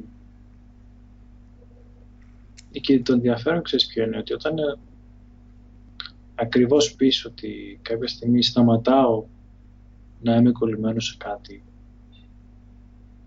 ε, και λες θα ασχοληθώ με κάτι άλλο. Εκεί ακριβώς είναι που ε, πώς το λένε δίνεις λείπασμα και στο προηγούμενο για να στο θέσω διαφορετικά. Ε, άμα κάποιος ρε παιδί μου υποστηρίζει μια, ένα πολιτικό χώρο άμα ε, ψάξει ας πούμε και τους άλλους πολιτικούς χώρους τι λένε υπάρχει μια περίπτωση να γυρίσεις ας πούμε και πάλι στον προηγούμενο πολιτικό χώρο αλλά με, με καινούργια που δεν θα μπορούσε ας πούμε να το βρει από, από άλλο. Για να σου θέσω διαφορετικά, πες ρε παιδί μου ότι κάποιος είναι χριστιανός, έτσι, γούστο του και καπέλο του. Και λέει ρε παιδί μου, ok. Okay. Να διαβάσω ρε παιδί μου τι λένε άλλες θρησκείες. Υπάρχει περίπτωση να, ε, να γίνει με την καλή έννοια πιο ένθερμος υποστηρικτής μετά του χριστιανισμού. Με καλύτερες βάσεις, γιατί θα πει ότι ξέρεις, υποστηρίζω κάτι που λένε ρε παιδί μου και οι υπόλοιπες θρησκείες, άρα είναι καλό αυτό. Ή οτιδήποτε. Αλλά όταν είσαι περικυκλωμένος και λες ότι υποστηρίζω αυτό χωρίς να ξέρω τι, λέει, τι, λένε, τι λένε οι υπόλοιποι. Εντάξει, είσαι λίγο στον αέρα. Εγώ κάπως το νομίζω έτσι, δηλαδή νομίζω με την έννοια ότι η γνώση των άλλων θρησκειών θα τον βοηθήσει να καταλάβει και σε μεγαλύτερο βάθος και τη δική του. Ναι, ναι. Και, να, και να κάνει συνδέσεις που δεν είχε κάνει παλιά. Ναι.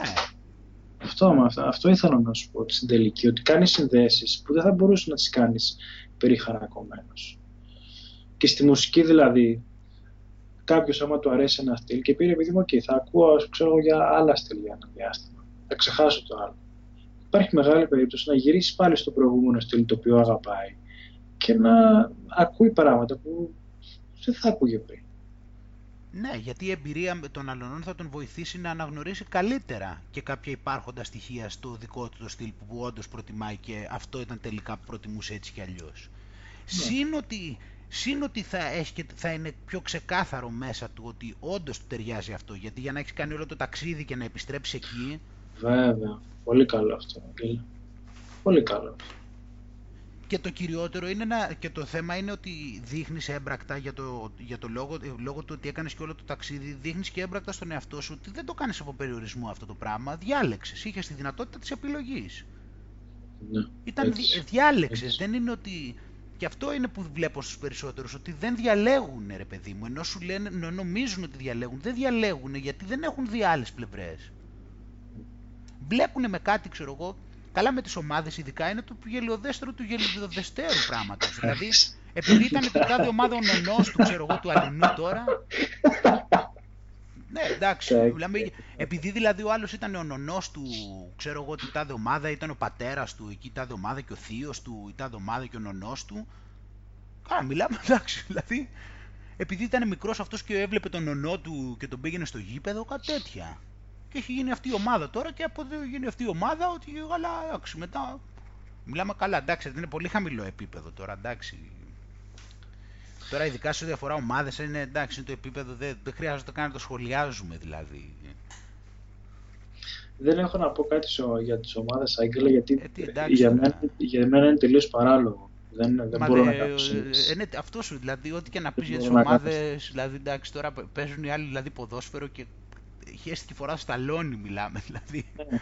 Κλωτσάνε μια μπάλα εκεί πέρα και αυτό τώρα είναι σημαντικό γεγονός. Δηλαδή αυτό δεν χρειάζεται ούτε καν να το...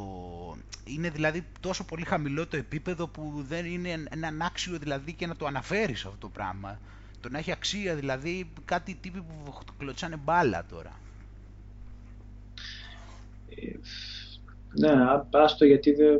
Τι να σου πω, δεν, δεν το χωράει το μυαλό μου, Άγγελο, ότι υπάρχει αυτό το πράγμα. Δεν το χωράει. Εντάξει, εμένα το χωράει γιατί κάποτε πίστευα σε αυτά τα πράγματα, αλλά εντάξει.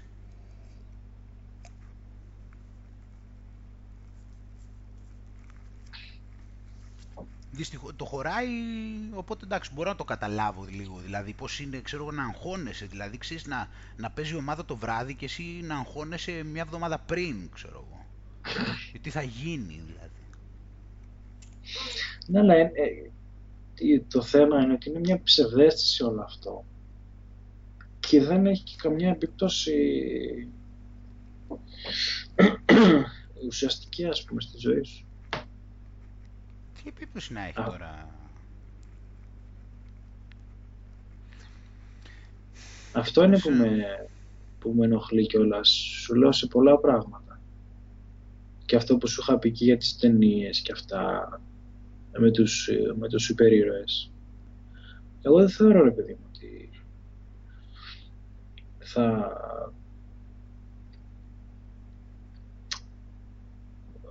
Ειδικά η τέχνη, ας πούμε, είναι μόνο ένα φαντασιακό πράγμα το οποίο δεν σχετίζεται με, τη, με την πραγματική σου ζωή. Και είναι αυτό που σου είχα πει τις προάλλες, ας πούμε, με, τη, με τα παιδικά.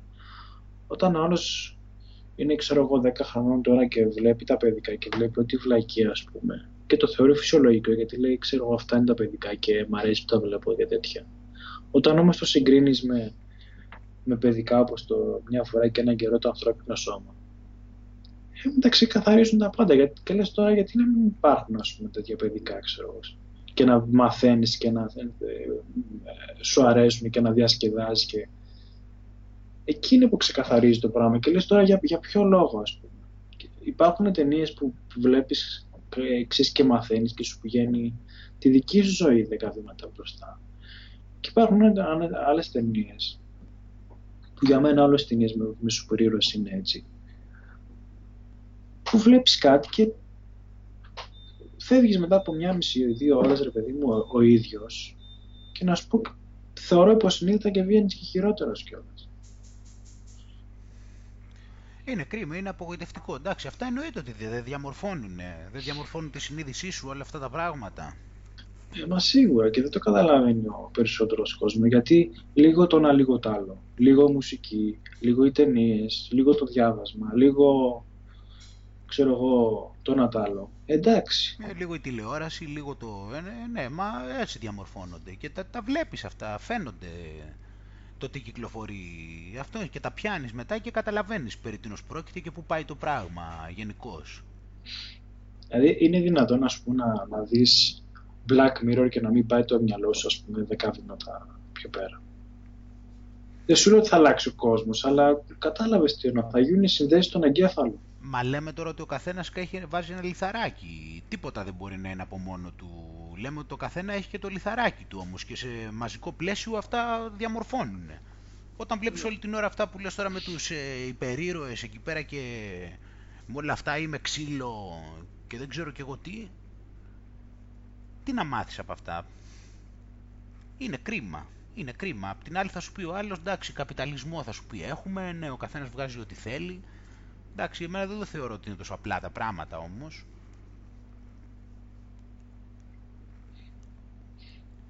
Είναι, είναι απογοητευτικό. Τώρα, απορώ πως έγινε και γνωστό το Black Mirror. Είναι να παραξενεύεσαι. Ε, στην τελική, Άγγελα, με τον ένα ή τον άλλο τρόπο, τελικά αυτά που αξίζουν ε, μένουν. Δεν ξέρω. Αυτό είναι το, το παρήγορο. Τι να σου πω τώρα. Το ξέρει, το ξέρει αρκετός κόσμος. Το Black Mirror, ναι. Γενικώς δεν ξέρω. Το Black Mirror το ξέρει αρκετός κόσμος. Για άλλα δεν ξέρω αν ξέρει. Και εντάξει, και οι σειρές είναι και η φάση τους τώρα στις σειρές. Είναι και η εποχή. Να,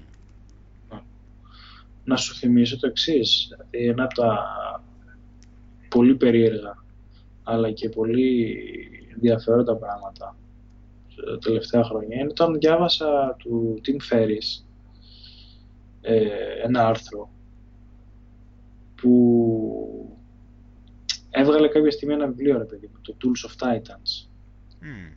Και σε ένα άρθρο έλεγε ένα απόσπασμα από το βιβλίο και έπαιρνε εξή συνεντεύξεις, παιδί μου, από πολύ κόσμο και μία από τις ερωτήσεις που τους έκανα ήταν εξή ποιο βιβλίο τους, τους βοήθησε, τους έκανε εντύπωση ή θα έκαναν δώρο. Άγγελε, το, από τους, ξέρω εγώ, πόσους ανθρώπους, ξέρω εγώ, που, που ρώτησε. Ξέρω, ναι, μου έχεις πει. Ε, τώρα να βλέπεις το Tao Te Ching, ας πούμε, να, το, να είναι στην πρώτη θέση. Ναι, αλλά αυτοί ήταν άνθρωποι, αυτοί που λες τώρα είναι άνθρωποι ψαγμένοι. Ήταν άνθρωποι οι οποίοι έχουν προχωρήσει κατά μία έννοια. Εντάξει, δεν μ' άρεσε να λέω τώρα να έχουν προχωρήσει, αλλά τέλος πάντων αυτοί ήταν άνθρωποι οι οποίοι έχουν μια συνειδητότητα. Δεν είναι τυχαίοι. Δεν ναι, νομίζω τώρα μπορούσε... το Τσίνγκ. Εντάξει, ναι, αυτοί είχαν καταλάβει κάποια πράγματα, αυτό λέμε. Ε, ναι, αλλά θα μπορούσε, φαντάσου τώρα, να, θα μπορούσε πρώτη, σε πρώτη θέση να, να ήταν το influence. Δεν θα μπορούσε να ήταν. Δεν θα έβγαζε νόημα. Κι όμως δεν είναι το influence. Ε, ναι, απλώς θέλω να σου πω όμως αυτή έχει να κάνει με τους συγκεκριμένους ανθρώπους. Αν ρώταγες άλλους που θα σου λέγαν το influence. Είναι το, είναι, Δεν είναι τυχαίο δείγμα αυτό που λες. Αυτοί είναι άνθρωποι οι οποίοι είναι προχωρημένοι, ήταν προχωρημένοι και δεν τους διάλεγε τυχαία ο Tim Ferriss και τους έπαιρνε συνεντεύξεις. Ισχύει. Ε, ναι, ενώ άμα πας στο, στο μέσο όμως ε, επιχειρηματία, προφανώς και θα σου πει το influence. Στο μέσο entrepreneur, θα σου πει το influence. Βέβαια, τι θα σου πει. Το Tao Te Ching, Οπότε τι, αυτοί ήταν συγκεκριμένοι άνθρωποι. Αυτοί ήταν άνθρωποι οι οποίοι είχαν πολλές πλευρές, το είχαν ψάξει το πράγμα από πολλές πλευρές. Ναι. Ε, οπότε δεν ξέρω. Απλώς εγώ απλώς δεν δέχομαι ότι η κατάσταση στον κόσμο συνειδησιακά είναι στο επίπεδο που περιγράφεται από την τηλεόραση. Αν το πιάνεις όπως το συνδέω. Αυτό δεν το δέχομαι ας πούμε. Γιατί, γιατί υπάρχει, υπάρχουν κάποια πράγματα τα οποία τώρα ξέρεις επειδή νομίζουν, επειδή ο περισσότερος κόσμος το παίρνει ότι τα κανάλια αυτά που λένε είναι τυχαία έτσι, και ότι τα μέσα μαζικής ενημέρωσης δεν έχουν κανένα πλάνο. Έτσι νομίζουν οι περισσότεροι. Και όταν το νομίζεις αυτό που νομίζουν οι περισσότεροι, νομίζουν στο μυαλό τους, ξέρω εγώ, ότι τα κανάλια προσπαθούν να είναι αντικειμενικά, ότι δεν έχουν κίνητρα, γι' αυτό και τους ακούνε αν ξεφύγεις από αυτό και καταλάβεις ότι, ότι η τηλεόραση και τα κανάλια είναι το τι θέλουν να πιστέψεις, όταν ξεφύγεις από αυτό, τότε θα αρχίσεις και θα καταλαβαίνεις και θα βλέπεις ότι υπάρχει ένα πλάνο μεταξύ πολλών άλλων πραγμάτων. Ένα από τα πλάνα τους είναι να μας πείσουν ότι, ότι, ότι το συνειδησιακό επίπεδο του κόσμου είναι πολύ χάλια. Ενώ εγώ δεν πιστεύω ότι είναι εκεί τόσο χάλια. Και ένας λόγος που το κάνουν αυτό είναι για να γίνει κιόλας. γιατί όπως έχουμε πει στην ουσία είναι, το, είναι ο νόμος της έλξης, δηλαδή θέλει εμείς να το πιστέψουμε ότι είμαστε χάλια. Και να είμαστε μετά επειδή θα το πιστέψουμε. Αλλά οι άνθρωποι δεν μπορούν στο μυαλό τους αυτό να το συλλάβουν, δηλαδή δεν μπορούν να πιστέψουν ότι τα κανάλια τους κοροϊδεύουν. Κατάλαβες και, τους, και τα ακούνε τα κανάλια. Δεν μπορούν να δεχτούν μέσα τους ότι, ότι αυτοί τους εξαπατάνε και ότι αυτοί έχουν μια μόντα συγκεκριμένη που έχουν κάποια πλάνα στον τρόπο που σου περιγράφουν την αλήθεια και αυτοί δεν μπορούν να το δεχτούν ότι τους εξαπατούν και τους κοροϊδεύουν και επειδή δεν μπορούν αυτό τα πιστεύουν και αυτοί τους περνάνε υπόγεια μηνύματα και ένα από τα υπόγεια μηνύματα είναι ότι είμαστε πολύ χάλια συνειδησιακά και δεύτερον μαζί πάει και αυτό ότι οι άνθρωποι είναι κακοί.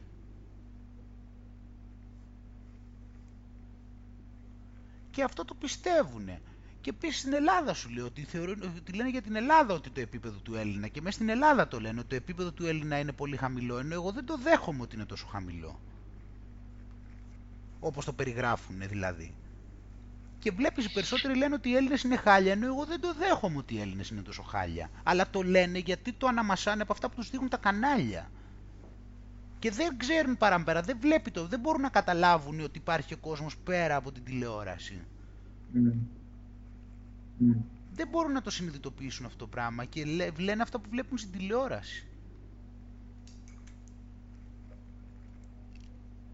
Συν ότι σε όλες τις χώρες έχεις κατα... αν, αν καταλάβεις, δηλαδή τώρα αυτό πάλι πολύ λίγοι το καταλαβαίνουν ρε γάμο το, ίσως επειδή δεν έχουν ζήσει και σε άλλες χώρες τώρα, δεν θέλω να κάνω τον έξυπνο, απλώς υπάρχει επίσης ένα, ένα κόλπο που γίνεται. Ότι σε κάθε χώρα τα κανάλια της χώρας τους λέει ότι αυτή είναι χάλια και ότι κάποιες άλλες χώρες είναι πιο καλές από αυτούς. Και οι άνθρωποι... Το γρασίδι είναι πιο πράσινο. Ναι, ναι.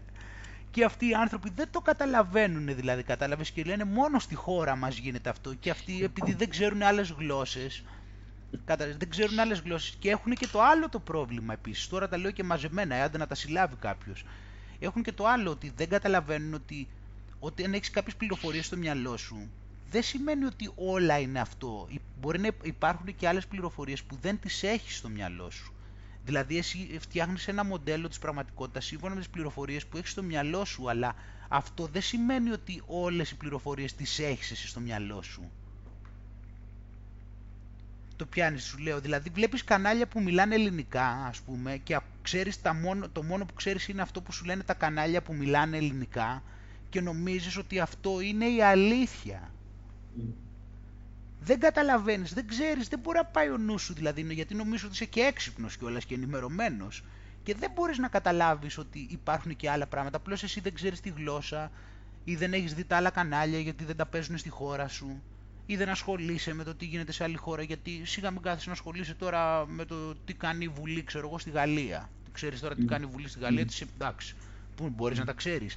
Αλλά δεν το καταλαβαίνεις εκείνη την ώρα ότι έχεις έλλειψη πληροφοριών και έχεις έλλειψη πληροφοριών και ακούς αυτά που σου λένε αυτοί που θέλουν να σε εξαπατήσουν. Οπότε λοιπόν σε κάθε χώρα οι, οι, οι τέτοιοι, οι πολίτες και καλά βρίζουν την κυβέρνησή τους ότι είναι χάλια ενώ στα άλλα κράτη είναι πιο καλή. Εγώ σου λέω ας πούμε, σου λέω παράδειγμα ότι σε άλλες χώρες δεν ξέρουν ακριβώς τι γίνεται στην Ελλάδα. Κατάλαβες, δηλαδή σε άλλες χώρες δεν τον θεωρούν τον Τζίπρα τόσο χάλια όσο τον θεωρούν στην Ελλάδα. Κατάλαβες, το, το, πολλοί διαβάζουν τα βιβλία του Μπαρουφάκη, ας πούμε, στο εξωτερικό, γιατί δεν ξέρουν τι έχει γίνει. Όπως έχει γίνει αυτό, δεν ξέρουν οι άλλοι τι, έχει κάνει, τι έκανε όταν ήταν ο Μπαρουφάκης, τι έχει κάνει ο Τσίπρας τόσα χρόνια. Δεν τα ξέρουν. Αυτοί ξέρουν αυτά που τους λένε τα κανάλια τους. Και αυτά που τους λένε τα κανάλια τους είναι ότι ο Μπαρουφάκης έγραψε το τάδε βιβλίο και είπε κάποια πράγματα και να, ο, τι καλά που τα λέει. Ή ο Τσίπρας, ξέρω εγώ, πηγαίνει τον παρουσιάζουν σε κάποια εκδήλωση και μιλάει ξέρω εγώ στη Σοσιαλιστική Ένωση και λέει ότι εμείς ε, έχουμε σκοπό να κάνουμε αυτό. Ή πηγαίνει ξέρω εγώ το η Moody's παράδειγμα και πάει και αναβαθμίζει την Ελλάδα. Οπότε ο κόσμος έξω επειδή δεν ξέρει σου λέει, λέει εντάξει στην Ελλάδα κάτι γίνεται. Να ορίστε έγινε αναβάθμιση από τη Moody's έχουν κάνει αυτή τη συμφωνία δηλαδή να στηρίξουν τον Τζίπρα για να προχωρήσει αυτός με τα μέτρα επειδή τα προχωράει. Στην Ελλάδα μεν καταλαβαίνουν ότι υπάρχει πρόβλημα αλλά έξω βγαίνει Μούντις και λέει να η Ελλάδα ξέρω εγώ αναβαθμίζεται, ο, ο άλλος έξω που είναι αυτό καταλαβαίνει. Καταλαβαίνει ότι να η Ελλάδα να κάτι γίνεται, να η Ελλάδα προχωράει, ορίστε πάει καλύτερα. Και όπως γίνεται αυτό, τώρα επειδή μιλάμε ελληνικά το λέω αυτό έτσι, για να καταλάβεις τη διαφορά, τώρα μιλάμε ελληνικά και όποιος ακούει μιλάει ελληνικά και για να καταλάβεις τη διαφορά. Ο άλλος που μιλάει αγγλικά και δεν ξέρει ελληνικά, δεν καταλαβαίνει αυτά τα πράγματα που γίνονται στην Ελλάδα. Καταλαβαίνει αυτό αναγνωρίζει το μυαλό του, ότι θα του δείξει το Reuters και θα του πει να η Moody's αναβάθμισε την Ελλάδα. Και αυτό θα πει τέτοιο. Μετά θα, δει το, μετά θα δει το Τζίπρα, θα πάει σε μια εκδήλωση, ξέρω εγώ, στην Ιταλία, θα τον δείξουν εκεί στις κάμερες και αυτά θα πούνε να ο Πρωθυπουργός της Ελλάδας, αυτός θα παρουσιαστεί, θα μιλήσει σοβαρά εκεί και καλά, θα πει εμείς έχουμε κάνει αυτά και έχουμε κάνει εκείνα και έχουμε κάνει τα άλλα και θα το πέσει σοβαρός και έχουμε πλάνο για την Ευρώπη το τάδε και θα πει πέντε πίπες και οι άλλοι θα πούνε φαίνεται ότι εκεί προχωράνε. Α, μπράβο τους. Γιατί έτσι λειτουργεί το σύστημα, αλλά άντε να το καταλάβεις τώρα, άμα είναι τόσο μυαλό κλειστό και νομίζω ότι είσαι έξυπνος. Το πιάνεις αυτό πώς το περιγράφω, ποια είναι η διαφορά. Οπότε σε όλα τα κράτη οι πολίτες αυτού του κράτους νομίζουν ότι αυτοί έχουν το πρόβλημα για να τους θεωρούν να πέφτουν σε αυτοπεποίθησή τους θεωρούν ότι αυτοί έχουν το πρόβλημα και ότι οι άλλοι είναι ok. Γι' αυτό είχα γράψει σου λέω και το άλλο στη Γαλλία που σου λέγα το που είχα βγάλει αυτό το podcast και το άρθρο με τον άλλον στο Παρίσι που μίλαγα και τέτοιο. Μπας και καταλάβει κανείς ότι ο καθένας στη χώρα του νομίζει ότι μόνο η χώρα του έχει το πρόβλημα και ότι οι άλλοι είναι μια χαρά. Στην Αγγλία τι έχεις καταλάβει, Ποια είναι η αίσθηση; Καλά, στην Αγγλία γίνεται χαμός πάνω, αφού η Αγγλία πρώτα απ' όλα τώρα είναι για το... έχει πρόβλημα με το Brexit, δεν μπορούν να βρουν μια λύση τόσα χρόνια. Δεν, έχουν προχω... δεν ξέρουν τι τους γίνεται, τώρα τι να, τι να πρωτοπείς; Σύνο τις περικοπές που γίνονται, περικοπές στα ασφαλιστικά, πόσος κόσμος, ε, άρρωστοι άνθρωποι και γέροι έχουν μείνει χωρίς ασφάλιση. Δεν νομίζω ότι διαμαρτύρονται οι άνθρωποι, νομίζεις, είναι ευχαριστημένοι. Δεν υπάρχει Εμείς δεν ακούμε τίποτα. Εννοείται ότι δεν ακούς φυσικά, αλλά μίλαμε κανέναν Άγγλο να σου πει. Τι θα σου πει ο Άγγλος. Εμείς έχουμε την Τερέζα Μέη, ναι, πάνω όλο ρολόι. Ποιος, υπάρχει περίπτωση, δεν υπάρχει περίπτωση σου λέω να βρεις κανέναν να σου το πει αυτό. Ενώ στην Αγγλία θα πεις ναι, ενώ στην Ελλάδα θα πούνε ναι, ο, η Αγγλία. Χαμός γίνεται. Να μιλήσει με άλλους. Γιατί νομίζεις τις εκλογές τις τελευταίες προχώρησαν, πήραν τόσο πολύ παραπάνω από τις προηγούμενες, δηλαδή στις τελευταίες από τις προηγούμενες, γιατί ανέβηκαν τόσο πολύ οι σοσιαλιστές οι δεύτεροι. Ενώ τους είχαν, δηλαδή φαντάσου κήρυξε τις εκλογές η ίδια η κυβέρνηση, η ίδια η κυβέρνηση που επειδή ήταν σίγουρη ότι θα παραμείνει πρώτη, κήρυξε τις εκλογές και παρότι τις κήρυξε η ίδια, νωρίτερα δηλαδή, οι σοσιαλιστές πήραν πολύ παραπάνω από τις προηγούμενες. Γιατί, γιατί έχει πολλοί κόσμος παράπονο. Τι νομίζεις τώρα, δηλαδή, ότι έχουν με τον Brexit εκεί δεν μπορούν να έχει γίνει χαμός τόσα χρόνια, δεν ξέρουν τι να κάνουν. Άλλοι διαμαρτύρονται για τον Brexit, δεν υπάρχει καμία συμφωνία. Τι νομίζουν δηλαδή στην Ελλάδα, ότι πάνε όλα ρολόι; Έτσι τους κοροϊδεύουν. Για τη Γαλλία, να σου πω. Για τον Ολάν, σου λέω, που ήταν ο Ολάν, ήταν σαν τον Τσίπρα. Το ίδιο πράγμα ήταν.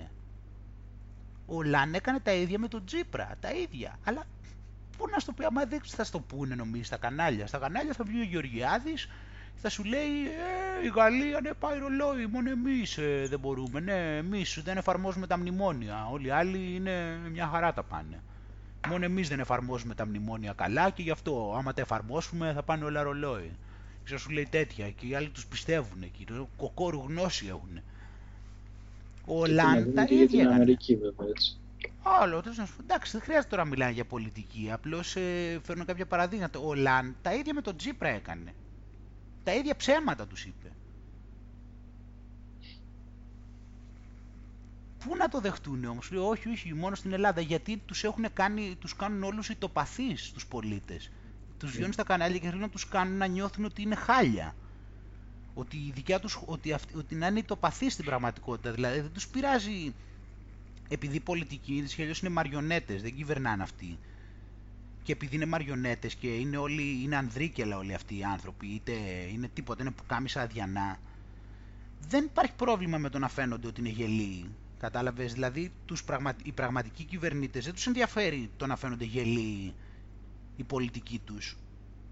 Δεν τους πειράζει. Αυτό είναι πάλι επίσης κάτι που δεν μπορεί να καταλάβει ο κόσμος. Επειδή νομίζει ότι κυβερνούν οι πολιτικοί, νομίζει ότι υπάρχει κάποιο πρόβλημα με το να παρουσιάζονται ότι είναι γελοί. Ενώ αυτοί που κυβερνάνε πραγματικά δεν τους ενδιαφέρει αν οι πολιτικοί παρουσιάζονται ως γελοί. Οπότε η πολιτική παρουσιάζονται ως γελοί και μετά οι πολίτες παρουσιάζονται ως ακόμα πιο γελοί που τους εκλέξανε. Κατάλαβες; Και πέφτει η υπόλοιψη και μετά πέφτει η αυτοπεποίθησή τους περισσότερο. Έτσι, και είναι έτσι. πιο ανασφαλείς. Αλλά πού να το πιάσει το μυαλό τους τώρα αυτό ότι γίνεται αυτό το πράγμα και τους παίζεται όλο αυτό το παιχνίδι; Οπότε γίνεται αυτό το τέτοιο και πηγαίνεις μετά και ντρέπονται. Και ντρέπονται για τους εαυτούς τους. Και λένε να τέτοιους πολιτικούς έχουμε, είμαστε χάλια και αυτά. Ενώ οι άλλες χώρες είναι καλά. Και πέφτει η αυτοπεποίθησή τους και γίνονται πιο αδύναμοι εκεί πέρα και γίνονται και πιο τέτοιο. Δεν μπορούν να κάνουν και κάτι και κάθονται στα αυγά τους μετά. Και λένε έτσι κι αλλιώς άχρηστοι είμαστε, ας μας κάνουν ό,τι θέλουν. Τέλος πάντων, εντάξει τώρα πηγαίνουμε και σε αυτά τα θέματα τώρα με τις πολιτικές και με τα τέτοια. Ήθελα, τώρα που είπαμε για τέτοια, ήθελα να σου πω την άλλη φορά, ήθελα να σου πω για μια σειρά που είδα και μου φύγε το κλαπέντε. Α, για πες. Για πες. Ναι, που θέλω να σου πω, είδα μια, αυτή είναι γνωστή, έχει γίνει γνωστή. Είναι, αυτή είναι του Netflix Men, αλλά είναι, είναι γερμανική σειρά. Το... Πώς το... Πρέπει να την είχα πει στα Ναι. μηνύματα. ε, Λέγεται Το Da- The Dark. Dark, ναι. Αυτό το Dark. Έχω ακούσει, έχω ακούσει γι' αυτό. Είναι, μιλάμε, σου φεύγει το κλαπέτο. Εντάξει, εννοείται η καλύτερη που έχω δει φέτος, η καλύτερη που έχω δει εδώ Έλα. και μήνες. Βέβαια, βέβαια. Φέτος, ναι, καλά, δεν έχω δει πολλές φέτος. Δεν έχω δει και πολλές έτσι κι αλλιώς. Ε, η καλύτερη που έχω δει τελευταίους μήνες σίγουρα. Εννοείται ότι τη βάζω 10 άριστα. Από κάθε. Μιλάμε, είναι πολύ ψαγμένη σειρά. Τέτοια, συ- το ψάξιμό της δηλαδή δεν το βρίσκεις σε αμερικανική σειρά εύκολα είναι πολύ ψαγμένη, δηλαδή συνδυάζει πολλά πράγματα, συνδυάζει δηλαδή φυσική, συνδυάζει, ναι, έχει πολύ, συνδυάζει φυσική, δηλαδή κβαντική φυσική μέσα, συνδυάζει, είναι thriller, πολύ καλές ηθοποιίες, σενάριο πολύ μελετημένο, ο τρόπος που η πλοκή του όλη έτσι όπως πηγαίνει και πώς σταδιακά ανεβαίνει η κορύφωση, σου βάζει θεωρίες συνωμοσίας, σου βάζει προβληματισμούς μέσα για θεωρίες συνωμοσίας, Εκ- έχει απίστευτη ατμόσφαιρα, Σου- το σενάριο πραγματικά είναι απίστευτο σενάριο και ο τρόπος, σου λέω, που, και ο τρόπος που προχωράει το σενάριο. Δηλαδή θέλει λίγο, γι' αυτό ίσως κάποιον μπορεί να μην του κάνει πολύ εντύπωση ένα-δυο επεισόδια στην αρχή. Θέλει, γιατί, αρ- γιατί πηγαίνει λίγο λίγο, και, αλλά χτίζεται με τέτοιο τρόπο που είναι για μένα ευφιέστατος. Δηλαδή δεν βρίσκεις και, και αμερικανική σειρά δηλαδή που να είναι τόσο καλά ψαγμένη και μελετημένη δηλαδή. Γιατί οι αμερικανικές σειρές σε ένα βαθμό δίνουν και πολύ αξία, ξέρω εγώ, στο, στη δράση, σε Ναι. κάποιο βαθμό, λίγο στα εφέ κατά μία έννοια. Φυσικά τις αγαπάμε, αλλά φαίνεται ότι είναι πολύ ψαγμένη σειρά, πάρα πολύ ψαγμένη, δηλαδή από όλα αυτά πώς τα έχει δέσει το σενάριο, ταυτόχρονα είναι, είναι δηλαδή επιστημονικής φαντασίας, αλλά που έχει νόημα ρεαλιστική κιόλας. Και είμαι σίγουρος δηλαδή ότι θα σου φύγει το κλαπέτο μιλάμε. Είναι φοβερή σειρά, ναι. Είμαι σίγουρος είναι 10 επεισόδια. Έχει και δεύτερη σεζόν θα πάει τώρα από ό,τι έχω καταλάβει. Ναι, το διάβασα στο, στο Wikipedia το πάει. Απίστευτη σειρά. Απίστευτη σειρά. Είμαι, είμαι συγκλονισμένος. Δηλαδή είναι καταπληκτική σειρά. Πώς την ανακάλυψες, πώς ήταν το χρονικό που... Κάπου στο Βιετνάμ. Αυτή, ξέρεις, α- αυτή είχα δει τα, τα τρία πρώτα επεισόδια τα είδα στο αεροπλάνο από, τη, από το Πεκίνο στο Λονδίνο όταν γύριζα από το Βιετνάμ. Μμμ. Ε, είδα τα πρώτα επεισόδια εκεί στο αεροπλάνο, την ανακάλυψα γιατί είναι γνωστή η σειρά. Δηλαδή έχει, έχει ψηφιστεί, είναι νομίζω δεύτερη στα ξενόγλωσσα του Netflix. Μμ. Ναι, είναι δεύτερη, έχει ε, 60.000 ψήφους, 8,5 Πρώτο. νομίζω στο IMDb. Ναι. Πρώτο να υποθέσουν το The Bridge. Είναι του Netflix το The Bridge, δεν θυμάμαι ποιο είναι πρώτο να σου πω. Α, δεν Νο- ξέρω. νομίζω όχι, είναι το... Ένα εκεί... Το έχω δει και αυτό νομίζω. Νομίζω είναι... ε, Πώς λέγεται, κάτι εκεί με κάποιους επιζήσαντες είναι τέλος πάντων, με κάποιους λίγους εκεί επιστημονικής φαντασίας, τέτοια ταινία καταστροφής Α, εκεί, τέτοιο Οκ, στυλ. οκ. Δεν θυμάμαι τώρα, νομίζω πρέπει να είναι αυτή η βραζιλιάνικη νομίζω. Καλή ήταν και αυτή, εντάξει. Α, Το Dark είναι γνωστή, έχει 8,5 στο IMDb, έχει 50.000 ψήφους. 60.000 ψήφους είναι πολύ γνωστή η σειρά. Δεν ήταν δηλαδή ότι είναι και δύσκολο να την ανακαλύψεις. Ναι. Όταν είδες τα τρία επεισόδια σου άνοιξε όρεξη για τα υπόλοιπα ή... Επίστευα ότι θα έχει ψωμί υπόθεση, ναι. Απλώς καταλαβαίνω ότι μπορεί κάποιος στην αρχή να είναι σκεπτικός, με αυτή την έννοια το λέω. Το καταλαβαίνω ότι μπορεί, γιατί ξέρεις τι γίνεται, τα αμερικανικά έχουν ένα πράγμα δηλαδή που σε τραβάει πιο πολύ, έχουν τον τρόπο τους, έχουν τα εφέ τους, έχουν, έχουν εφέ, έχουν, είναι τα γυρίσματα διαφορετικά και σε τραβάνε αλλιώς. Γι' αυτό το λέω, ενώ τα ευρωπαϊκά δεν έχουν αυτό το πράγμα. Δεν μπορώ να το εξηγήσω ακριβώς, απλώς είναι τα εφέ που παίζουν ρόλο, είναι πιο έντονα τα γυρίσματα, αλλά κάπως πιο έντονα και σε τραβάνε πιο εύκολα. Είναι κάπως πιο εντυπωσιακά να το πω. Ε, γενικά τα Αμερικάνικα στηρίζονται πιο πολύ στο εξωτερικό. Ναι, και είναι εύκολο. Ενώ αυτό, σου το, ενώ αυτό το τέτοιο πρέπει να καταλάβεις ότι υπάρχει πολύ βάθος εκεί πέρα και πολύ ουσία. Δεν είναι μόνο δηλαδή να σε εντυπωσιάσει εκεί και να πεις wow και αυτά. Οπότε στην αρχή εγώ το κατάλαβα και το συνέχισα. Όχι ότι δεν μ' άρεσε στην αρχή, απλώς δεν είναι ότι έφαγα αυτό το κόλλημα. Ενώ στα Αμερικανικά mm. συνήθως από το πρώτο επεισόδιο καταλαβαίνω ότι πάμε καλά όταν είναι να πάμε καλά, ας πούμε. Mm-hmm. Είδα τώρα δηλαδή τη δεύτερη σεζόν ε, Sneaky Pete. Δεν θυμάμαι στο το Sneaky Pete. Όχι, δεν μου το έχεις πει. Αλλά... Αυτό είναι πολύ δυνατή σειρά αυτή και αυτή του βάζω έτσι 9-10, του βάζω, μου αρέσει πάρα πολύ. Τώρα βγήκε η δεύτερη σεζόν, βγήκε μαζωμένη αυτή. Ναι, λέγεται Sneaky Pete. Αυτό είναι, αυτή είναι πολύ έξυπνη σειρά πάλι, πάρα πολύ ωραία. Αλλά αυτή σε πιάνει αμέσως από τα μούτρα, πιστεύω. Εντάξει. Έχει, έχει να κάνει με έναν τύπο που είναι conman, είναι con, con artist. Ναι, που πηγαίνει σε ένα σπίτι και λέει είμαι ο γιος σας. Ναι, γιατί με αυτόν έμενε στο ίδιο κελί στη φυλακή mm. αυτά και ο άλλος ε, ήταν, είναι χαζούλης, ξέρω εγώ, και του περιέγραφε, ξέρω εγώ, όλη την ώρα του λέγε για την οικογένειά του, ξέρω εγώ, και όλα αυτά τα χρόνια αυτός ξέρει τα πάντα, ξέρω εγώ, για αυτούς. Του λέγε συνέχεια έτσι η γιαγιά μου αυτό, η μαμά μου έτσι, στην τέτοιο, οπότε αυτός εκεί πήγε και ήξερε τα πάντα, ξέρω εγώ. Ε, και μετά έχει πολλά που γίνονται. Τώρα εγώ τη δεύτερη σεζόν που mm-hmm. βγήκε τώρα, βγήκε μαζωμένη και ήταν ναι, πάρα πάρα πολύ ωραία, πάρα πολύ ωραία. Αλλά όσο το Dark είναι το, θεωρώ είναι το κάτι παραπάνω, είναι πολύ ψηλό επίπεδο, πάρα πολύ ψηλό επίπεδο. Και πόσο, πολύ ψαγμένη, πολύ ψαγμένη και έχει και αυτό που σπάνια βρίσκει σε επιστημονική φαντασία. Έχει ρεαλισμό μέσα και το σενάριο δηλαδή, γιατί έχει να κάνει με το, έχει να κάνει με το χρόνο πολύ και στο mm. πάει σε τέτοια. Και έχει, έχει πολλά σύμβολα, είναι, πολύ, είναι ψαγμένη, δηλαδή άμα το δεις, θα δεις και στη σκηνοθεσία, πώς είναι τα σύμβολα δηλαδή. Έχει σύμβολα μέσα, στο πώς τα βλέπεις είναι συμβολισμοί δηλαδή που έχουν να κάνουν με το σενάριο και γίνονται κατάλληλα πράγματα και υπάρχουν και τα σύμβολα εκεί και εμφανίζονται. Είμαι, είμαι συγκλονισμένος από αυτή τη σειρά, ανυπομονώ για τη δεύτερη σεζόν. Έχει να κάνει δηλαδή με μεταφορές στο χρόνο και με τέτοια πράγματα, αλλά με έναν τρόπο που σου λέω δεν, δεν είναι λογικά όλα αυτά και είναι δύσκολο να φτιάξεις κάτι τέτοιο που να φαίνεται ότι στέκει κατά τη γνώμη μου. Δεν είναι εύκολο να φτιάξεις κάτι τέτοιο. Φαντάσου πόσο καλή δουλειά κάνανε στο σενάριο. Θεωρώ ότι κάνανε εξαιρετική δουλειά. Εντάξει, οι Γερμανοί είναι καλοί παίχτες γενικώς, είναι έμπιστοι είναι σοβαροί γενικά από ό,τι έχω καταλάβει. Όταν βγάζουν καλά πράγματα, άμα είναι να βγάλουν, δουλεύουν σωστά.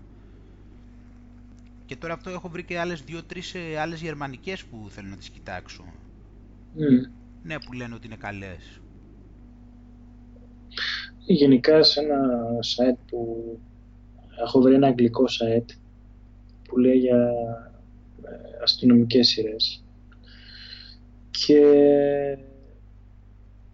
ε, αναφέρει πολλά για ταινίες, για σειρές της Ευρώπης. Δηλαδή έχουν αρχίσει και ούτως ή άλλως σκανδιναβικές αρκετές έχουν αρχίσει και παίρνουν τα πάνω τους mm. και βλέπεις και κάτι τέτοιες, κάτι γερμανικές, κάτι βελγικές και λες τώρα κοίτα να δεις, ας πούμε. Και μια ισπανική είναι πολύ τώρα. Την ξέρεις αυτή την ισπανική; Ε, Ποια λέω αυτή δεν την ξέρω. με τη ληστεία λέω. Ναι, δεν την ξέρω, αλλά μου έκανε εντύπωση που ήταν, ξέρω εγώ, μέσα στα 3-4 πρώτα στο The Pirate Bay. Και λες τώρα κοίτα να δεις, ας πούμε, με, με ξένη γλώσσα και... Η Ισπανική λες τώρα. Ναι. Α, α, κατάλαβες ποια λέω. Ναι, ναι, ναι.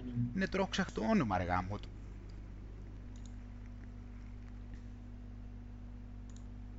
Κάτσε να δεις τώρα. Αλλά είναι πολύ ελπιδοφόρο που γίνεται αυτό το πράγμα. Ναι, βγαίνουν καλά πράγματα, ε. Να δεις τώρα πώς τη λένε ρε γάμο, το τώρα δεν θυμάμαι. Που έχει να κάνει με... Το, πάντως την έχεις καταλάβει πια λέω, ε, με τη ληστεία. Α, το... Μα, το Ναι. α, ναι, αυτό, αυτή έχει, ναι, ναι, τη βρήκα. Αυτή έχει 8,8 μιλάμε πάνω. Φαντάσου. Φαντάζομαι τι πρέπει να είναι. ε. 8,8 λέγεται στα, αγγλικά, στα, στα ισπανικά λέγεται La Casa de Papel. Μμ. Money Heist. Όπου τώρα άναψα λέει. Να λέει also... Μα έχει... Τώρα λέει, Μα είναι δυνατόν να μην ανάψω ρε πάνω τώρα να βλέπω να έχει 8,8 μιλάμε. Πω. Ε, ναι. τι- Λέει also known by the international title Money Heist, this limited series crime thriller follows a group of robbers assault on the factory of Moneda and Timbre. Τώρα ποιος ξέρει τι θα γίνεται εκεί. ε, Σίγουρα δεν είναι τυχαίο. Ε, ναι, το, ε, ο- η- στο IMDb εντάξει, οι βαθμολογίες είναι εγγύηση πιστεύω. Δεν είναι εύκολο, σπάνιο να μην, δηλαδή άμα έχει καλό βαθμό στο IMDb ισχύει αυτό. Είναι καλό όντως. Σπάνιο δηλαδή να μην είναι Και, καλό. και, ειδι- και ειδικά για κάποια ξενόγλωση Καλά, ε, που για να Βέβαια. την κάτσει ο άλλος να δει ξενόγλωση. Πάει να πει ότι Όταν υπάρχουν τέτοιες αμερικανικές. Μα έχει ρε πάνω σε επεισόδια, άμα πας ξεχωριστά από το... Έχουν τα επεισόδια, σου λέω, βαθμολογίες από το 9 και μετά έχουν βαθμολογίες 8,9, 8,9, 9,1. Μέχρι και φαντάσου να δεις και εκεί που φαίνεται, το τελευταίο έχει 9,7. Το τελευταίο επεισόδιο 1500 ψήφους, 9,7. Δηλαδή, Φαντάζεσαι τώρα, δηλαδή, όταν, και όταν φτάνεις ξέρεις, στο τελευταίο επεισόδιο και σου είχε 9,7 τελευταίο επεισόδιο, σημαίνει ότι, δεν, ότι δηλαδή, ε, ναι. δηλαδή, όταν βλέπεις ότι κάτι Δεν- δεν κλείνει καλά η σειρά, σημαίνει ότι είναι θεϊκή. Δηλαδή, σημαίνει ότι σε έχει πάει όλη την ώρα θεϊκά και στο τέλος, ξέρω εγώ, σε αποτελειώνει, ξέρω εγώ. Ε, ναι, γιατί σε μερικές σειρές αρχίζουν και τ- τρομπάρουν απίστευτα οι Ναι, σενάριογράφοι. ναι. Και, Και, ξε- ξεκινάνε στα- καλά και στα- μετά στα- πέφτει το επίπεδο. Ναι. ναι. Αυτό, ναι. Ξεκινάνε καλά και σε εντυπωσιάζουν στην αρχή και τέτοια και λες «Α, ο, εδώ είμαστε» και αρχίζουν μετά, ναι, όπως είπες, και τρομπάρουν ή επαναλαμβάνονται ή δείχνουν μπουρδες και τέτοια. Όταν βλέπεις το άλλο τώρα ότι όσο περνάει ανεβαίνει, σκέψου. Έτσι πρέπει να είναι, έτσι Ω, πρέπει καλά. να είναι και του Dark βαθμολογίες. Όσο πήγαινε δηλαδή ανέβαινε. Όχι, από σειρές είμαστε καλά, εντάξει, δεν μπορούμε να έχουμε παράπονο. Τα καλά του Breaking Bad, θυμάσαι; Ναι. Αυτό τώρα δεν θυμάμαι, το βλέπα όταν πεζόταν. Αν το έβλεπα, ναι, πρέπει να κάνα δύο σεζόν τελευταίες, ναι, πρέπει να τις είδα όταν πεζόντουσαν. Εγώ τώρα βλέπω το, βλέπω επίσης τώρα κανονικά που παίζεται το τέτοιο, το Homeland, το έχω ξαναπεί. Μμμ. Homeland, εντάξει, δεν το συζητάμε. Ε, Δεν το συζητάω, δηλαδή, είναι, είναι πολύ, πολύ ψηλό επίπεδο, πάρα πολύ ψηλό επίπεδο και έχει και αλήθειες μέσα, αυτό είναι, μαθαίνεις πράγματα. Βέβαια ξέρουν αυτοί, δεν θα δείχνουν όλα ή θα δείχνουν όπως τους βολεύει, αλλά μαθαίνεις πράγματα, δηλαδή σου δίνουν και ένα τυράκι, ξέρεις, που όντως είναι αληθινά αυτά που γίνονται, τα κάνουν δηλαδή. Και τώρα μάλιστα αυτή τη, στιγ- αυτή τη στιγμή τελευταία σεζόν ε, όλες οι προηγούμενες ήταν με τη CIA και είχε να κάνει με εξωτερικές αποστολές.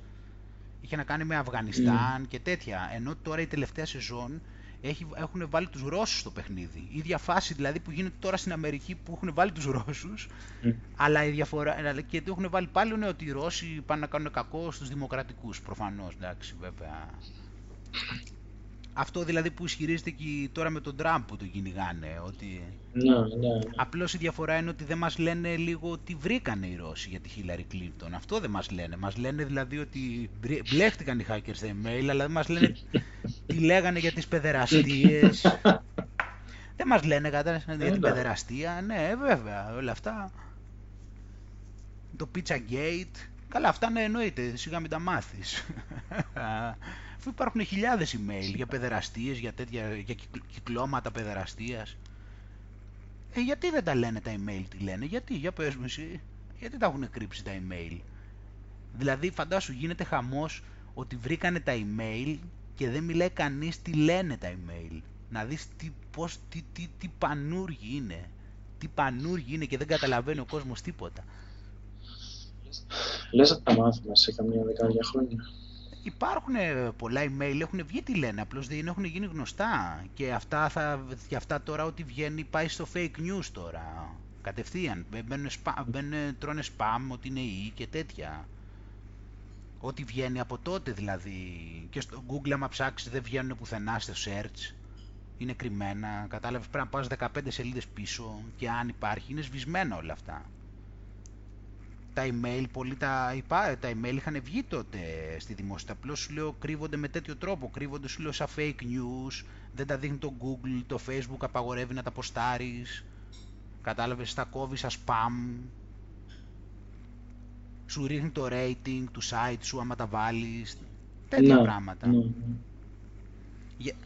ναι, γιατί τώρα βγαίνουν και τα fake news, κατάλαβες, ότι δηλαδή τώρα θα, τώρα θα, ότι δηλαδή ξέρεις ότι δεν μας αρέσει fake, hoax, Mm. Αυτά, κατάλαβε είναι ότι, ότι δεν μας αρέσει υπάρχει αυτό το hoax και καλά ότι είναι hoax. Ότι δεν τους αρέσει θα λένε είναι fake, είναι hoax. Τέτοια πράγματα. Οπότε υπάρχει αυτό, δηλαδή τα email δεν είναι, δεν είναι το θέμα δηλαδή τόσο... Αυτά βρίσκεις απλώς το πόπολο δεν θα τα μάθει, κατάλαβες αυτό; Mm. Άμα θες να ασχοληθείς πολλά τα βρίσκεις. Απλώς δεν θα τα βρει το Πόπολο. Το Πόπολο θα ακούει ότι δίνει το BBC. Εντάξει. Και αυτό είναι πάλι ρε πάνω, μετά από όλα αυτά που λέμε για τα media και τέτοια. Είναι να κάνει εντύπωση να, να πώς νομίζεις ότι θα μάθεις την αλήθεια, ξέρω εγώ, από ντοκιμαντέρ του BBC. Πώς μπορείς να πιστεύεις όταν, όταν ελέγχεται δηλαδή και η ανάσα, δηλαδή δεν υπάρχει περίπτωση να βγει κάτι απ' έξω. Το, το, το έχουμε συνειδητοποιήσει αυτό. Δηλαδή δεν υπάρχει περίπτωση κάποιος να βγει και να πει κάτι το οποίο δεν βολεύει το κατεστημένο. Το έχουμε καταλάβει αυτό. Δεν θα βγει, δεν θα βγει ποτέ αυτό το πράγμα. Δεν θα περάσει, δεν θα βγει ποτέ αυτό στην τηλεόραση να τα πει. Δηλαδή όλα που βγαίνουν είναι φιλτραρισμένα. Όλα, όλα, όλα. Και νομίζουν οι άλλοι ότι θα δουν ντοκιμαντέρ στο BBC και θα μάθουν την αλήθεια για την ανθρώπινη φύση πώς νομίζεις ότι θα στα δείξει το BBC, πώς νομίζεις θα στα δείξει το Reuters, πώς νομίζεις ότι με το να δεις ένα ντοκιμαντέρ στο BBC και στο Reuters και σε αυτά, νομίζεις ότι έχεις καταλάβει; Αφού δεν αφήνουν, λέμε τίποτα δεν βγαίνει, τίποτα δεν βγαίνει, ποτέ δεν βγαίνει κάτι ρε παιδί μου άμα δεν είναι τέτοιο. Είναι μελετημένο το τι θα γίνει γνωστό και το που θα βγει στα μεγάλα κανάλια. Είναι μελετημένο. Είναι όλα, δεν υπάρχει περίπτωση ποτέ. Υπάρχει φίλτρο σκληρά φίλτρα. Ποτέ δεν βγαίνει κάποιος στα καλά καθούμενα και να πει κάτι που δεν ταιριάζει στο κατεστημένο. Και νομίζω ότι θα σου δείξουν τα ντοκιμαντέρ στο BBC και θα σου πούνε την αλήθεια. Απλώς μπορεί να σου πούνε λίγα πράγματα. Κάτι μπορεί να μάθεις. Όπως σου λέω τώρα και στο Homeland. Κάποια πράγματα που κάνουν τα μαθαίνεις, αλλά αυτά είναι ψίχουλα. Κάποια τα μαθαίνεις όντως. Δεν σου λέω δεν μαθαίνεις τίποτα. Αλλά πώς μπορείς να πιστεύεις ότι με το να δεις ντοκιμαντέρ στο BBC θα μάθεις για την ανθρώπινη φύση; Δηλαδή πλέον μου φαίνεται τόσο αστείο αυτό το πράγμα. Νομίζεις να σε αφήσουν οι μεγάλοι να μάθεις, θα τα δείξουν και στα τέτοιο. Είναι καλοί αυτοί. Θα τα δείξουν εσένα. Θέλουν να σε μορφώσουν εσένα, μην ανησυχείς. Θα σε μορφώσουν. Στο BBC δες εκεί την ντοκιμαντέρ από το Royal Society εκεί και τέτοια, θα δείξουν εσένα, βέβαια, βέβαια. το μόνο που θέλουν είναι να μορφωθείς. Να είσαι σίγουρος. Το BBC πραγματικά δηλαδή από το πρωί μέχρι το βράδυ αυτό είναι το άγχος του. Πώς θα μορφώσουν εσένα... Πώς μπορείς να πιστεύεις δηλαδή αυτό το πράγμα. Δε;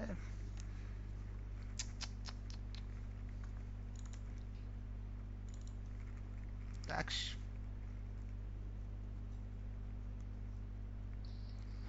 Εσύ...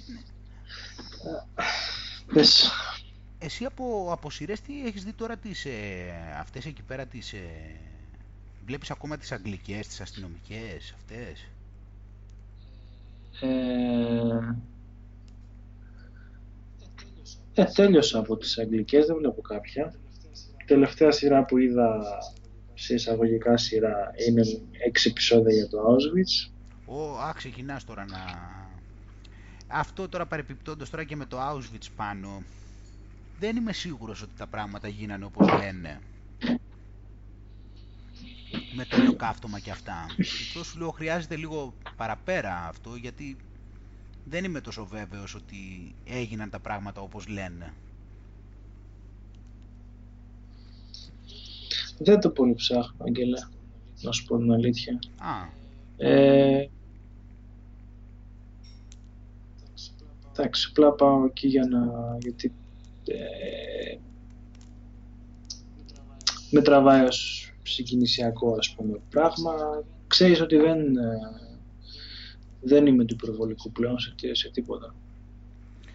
Ναι, ναι. Απλώς είδες εκεί το, αυτό το ντοκιμαντέρ, αυτό ήταν έξι επεισόδια για το Auschwitz, τόσο πολύ. Ναι, γιατί σε ξεκινάει από την αρχή για το, ε, τα, τα, τα σχέδια κιόλας. Α, τα σχέδια τι, το πώς το φτιάξανε δηλαδή. Ναι, το πώς το ξεκινήσαμε, το γιατί είπαν να θα γίνει εκεί και το Αλλά είναι αυτό που σου είπα, θέλω να πάω γιατί θέλω να κλείσει και αυτός ο κυκλος Θέλω να, θέλω να κλείνουν κύκλοι γενικά. Δηλαδή, να σου πω κάτι έτσι πολύ περίεργο. Δεν έχω κάτι στο bucket list. Νιώθεις ότι δεν έχεις, ε; Άκουσα. Και από τη μία είναι καλό. Απ' την άλλη είναι ανησυχητικό, γιατί λες τώρα τι θα γίνει από εδώ Μήπως δεν το έχεις αντιληφθεί. Τώρα εξαρτάται και, πώς, εξαρτάται και πώς θα αντιμετωπίσεις και όλα αυτά τα πράγματα, να σου πω την αλήθεια. Είναι λίγο... Εξαρτάται πάλι πώς θα το δεις, δηλαδή... Είναι σχετικό, ξέρεις, υπάρχει ένα, υπάρχει ένα μέτρο σε όλα. Δηλαδή, θέλεις μεν κάτι, αλλά δηλαδή σε γενικές γραμμές πώς θα το έλεγα, δηλαδή θα έλεγα θες μεν, αλλά απ' την άλλη δεν είσαι και attached και περιμένεις πότε θα προκύψουν οι συνθήκες. Δηλαδή, ένα, θα σου πω τώρα ένα απλό παράδειγμα, τώρα απλώς επειδή είναι επίκαιρο με μένα. Ναι. Εγώ έχω ακούσει καλά λόγια για τη Γένοβα. Και έχω δει και κάποιες mm. φωτογραφίες. Άμα βάλεις και δεις, δηλαδή, τώρα, άμα ακούσεις το Πορτοφίνο, ας πούμε, αν βάλεις Πορτοφίνο παράδειγμα, δεις ότι είναι πολύ εντυπωσιακό. Εμένα μου έχει κάνει πολύ όμορφη εντύπωση. Είναι εκεί δίπλα στη Γένοβα. Το είχα στο μυαλό μου από παλιά. Ε, μου αρέσει και η θάλασσα, ξέρω εγώ. Το Πορτοφίνο είναι χτισμένο όπως και άλλες πόλεις εκεί. Είναι χτισμένες πάνω στα βράχια. Γενικά αυτό είναι βορειο, βορειοδυτική Ιταλία τώρα η Γένοβα. Και είχα ακούσει και καλά λόγια, όπως και επίσης, ε, πώς το λένε, είχα δει και τις φωτογραφίες και έχω δει, είναι εντυπωσιακό το Πορτοφίνο παράδειγμα και άλλες πόλεις εκεί, γιατί είναι, έχει, πολλά, έχει χρώματα τα σπίτια, είναι χτισμένα πάνω στο βράχο, είναι εκεί πέρα η θάλασσα και αυτά. Και το είχα στο μυαλό μου, ας πούμε, ότι θα μ' άρεσε να πάω εκεί. Και τώρα με το κόλπο που... Έτσι, με το κόλπο τώρα λοιπόν που έχουμε πει, που περιγράψαμε το κόλπο, όταν θα φύγω από την Ελλάδα, θα, πάμε με, θα πάω στη Γένοβα με την νίκη πέντε μέρες. Τέλεια. Τέλεια. Με το κόλπο όμως που είπαμε, δηλαδή δεν το κυνήγησα πάλι τη Γένοβα. Έτσι, έτσι, έτσι. Απλώς προέκυψε ότι εκεί βγαίνουν φτηνά τα εισιτήρια. Οπότε, τώρα για να μην αναλύουμε τώρα για τη Γένοβα, απλώς με την έννοια αυτό, δηλαδή, ναι, δηλαδή θέλεις, αλλά δεν το σκέφτεσαι και όλη την ώρα και ανάλογα πώς έρχονται τα πράγματα στη ζωή σου και πώς είναι οι συνθήκες. Ναι, και είναι και αυτό που σου είχα πει και παλιά για το, για το θέμα των συναισθημάτων και της ζήλιας. Ναι, ναι, πες, πες να κλείσω τον ήχο λίγο εδώ πέρα. Ε, όταν ε, μου έλεγε κάποιος ρε παιδί μου ότι θα πάει Κρακοβία, εντάξει, ζήλευα, δεν ήταν ότι ήταν τρελό ζήλια, ρε παιδί μου, ξέρω εγώ, και το σκεφτόμουν όλη μέρα. Αλλά σου λέω, ξέρω, σε ένα γρήγορα μου το ξέρεις. Θα μ' άρεσε. Αυτό το συνέστημα θέλω, ξέρεις, το... Τι ώρα να κάνεις αυτό ή τι ώρα να διαβάσεις εκείνο ή τι ώρα να δεις κάτι. Μα αυτό είναι ρε πάνω. Σου λέω, όσο περνάει, όσο περνάει ο καιρός, πηγαίνω σε πράγματα τα οποία να, να με ενθουσιάζουν. Και, και, και το σκεφτόμουν και το, και το άρθρο αυτό της προάλλης, για τον ενθουσιασμό και αυτά. Ε, μάμα δεν πηγαίνεις προς τα εκεί, προς τα πού θα πηγαίνεις; Απλώς στην τελική είναι το θέμα και αυτό που λέμε με τη ζήλια. Δηλαδή, γιατί να νιώθεις ζήλια, δηλαδή πραγματικά ζεις κάτι τώρα που σε βασανίζεσαι, δηλαδή τόσο πολύ, δηλαδή δεν μπορώ να καταλάβω, δηλαδή γιατί να ζηλεύω; Για μένα, για μένα Κατάλαβα τι λες. Απλά στο μυαλό μου πλέον η ζήλια είναι καλή. Ναι, αυτό λέω. Με την καλή έννοια είναι καλή η ζήλια. Αυτό λέω. Εγώ σου λέω με την κακή έννοια της ζήλιας. Για ποιο λόγο να ζηλεύω; Δηλαδή, τι είναι ζώο, τι με, με βασανίζει κανένας; Τι είναι βασανίζομαι, δηλαδή, τι μου κάνουν, με, με, με, με μαστιγώνουν και ζηλεύω αυτόν που δεν τον μαστιγώνουν. Ναι, ναι δηλαδή δεν κατάλαβα. Γιατί να ζηλεύω, δηλαδή, τι να ζηλέψω ακριβώς; Δηλαδή, τι, τι μου κάνουν, ας πούμε, μου έχουν δηλαδή κάνα μαχαίρι εδώ πέρα και λέω πόσο θα ήθελα να μην είχα ένα μαχαίρι εδώ; Τι μου, δηλαδή, γιατί να ζηλεύω, δηλαδή, δεν κατάλαβα. Είναι, Πόσα πράγματα είναι πολύ σπάνιο δηλαδή να βρω κάτι δηλαδή, να ζηλεύω. Δηλαδή, τι μου κάνουν, δηλαδή, μου κάνει κανείς τίποτα τώρα και ζηλε... να ζηλέψω. Τι να ζηλέψω, δηλαδή, δηλαδή, δεν μπορώ να ζήσω εγώ έτσι όπως είμαι. Τι να ζηλέψω, δηλαδή, ακριβώς. Τι είναι, δηλαδή, δεν έχω να φάω, δηλαδή νιώθω ότι πονάει η κοιλιά μου από την πείνα και ζηλέψω δηλαδή αυτόν που έχει φαΐ. Τι να ζηλέψω δηλαδή. Καλά, η αλήθεια είναι τώρα πονάει η κοιλιά μου από την πείνα, τώρα ζηλεύω. τώρα που μιλάμε.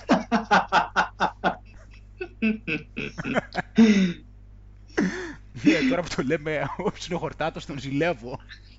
Εγώ έχω να φάω 18 ώρες, εντάξει. Ναι. Ε, απλώς ξέρεις, άμα το, το σκεφτεί και ξέρεις αυτό είναι, σου λέει επειδή το μυαλό μας φεύγει κιόλας, είναι για να το θυμόμαστε. Σου λέει είναι σαν, σαν δικλείδα ασφαλείας. Δηλαδή αυτό να ζηλεύει, τι να ζηλεύω δηλαδή. Α, δηλαδή, τι να ζηλέψω, δηλαδή να ζηλέψω ότι ο άλλος έχει ένα πιο ωραίο μπουφάν από μένα. Ξέρω, τι, είναι λόγος αυτό να ζηλέψω τώρα. Με την κακή έννοια πάντα. Αυτό που λες τώρα εσύ ζήλια τώρα με την καλή έννοια είναι και ένας δείκτης ε, κάποιου πράγματος που σε ενθουσιάζει. Είναι βέβαια. Ναι, και έχω την εντύπωση, Άγγελε, και κολλάει και, και αυτό τα οριστικά, ότι οποιοδήποτε σε εισαγωγικά άσχημο συνέστημα, άμα το ψάξεις, έχει πολύ καλά στοιχεία από πίσω. Έχει πολύ βάση, έχει πολλά μαθήματα να σου δείξει. Ναι, ναι, βέβαια, βέβαια. Μα σίγουρα τα... Μα όλα έχουν ένα νόημα που υπάρχουν.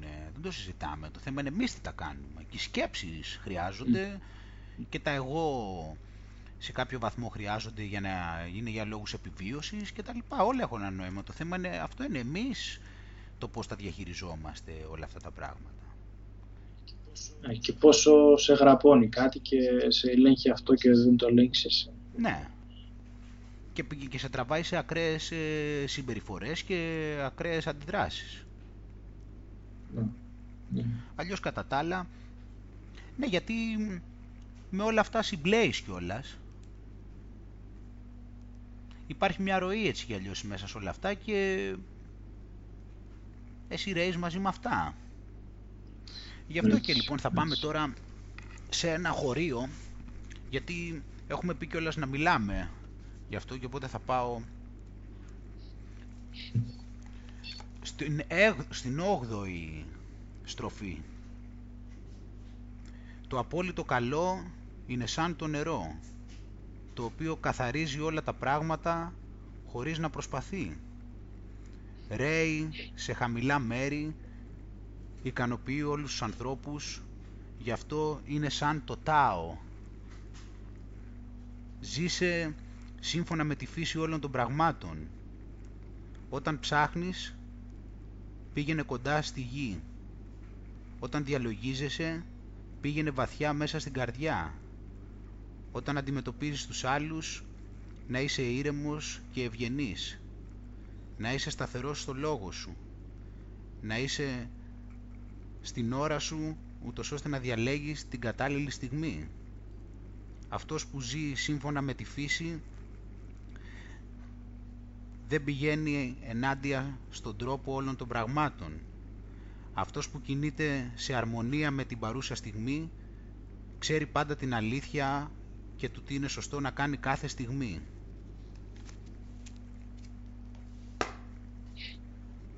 Πόσο σχετίζονται όλα αυτά τώρα με αυτά που λέμε ε; και είναι αυτός απλώς ήταν αυτή η στροφή που είχα σκεφτεί χθες να αναφερθούμε σήμερα.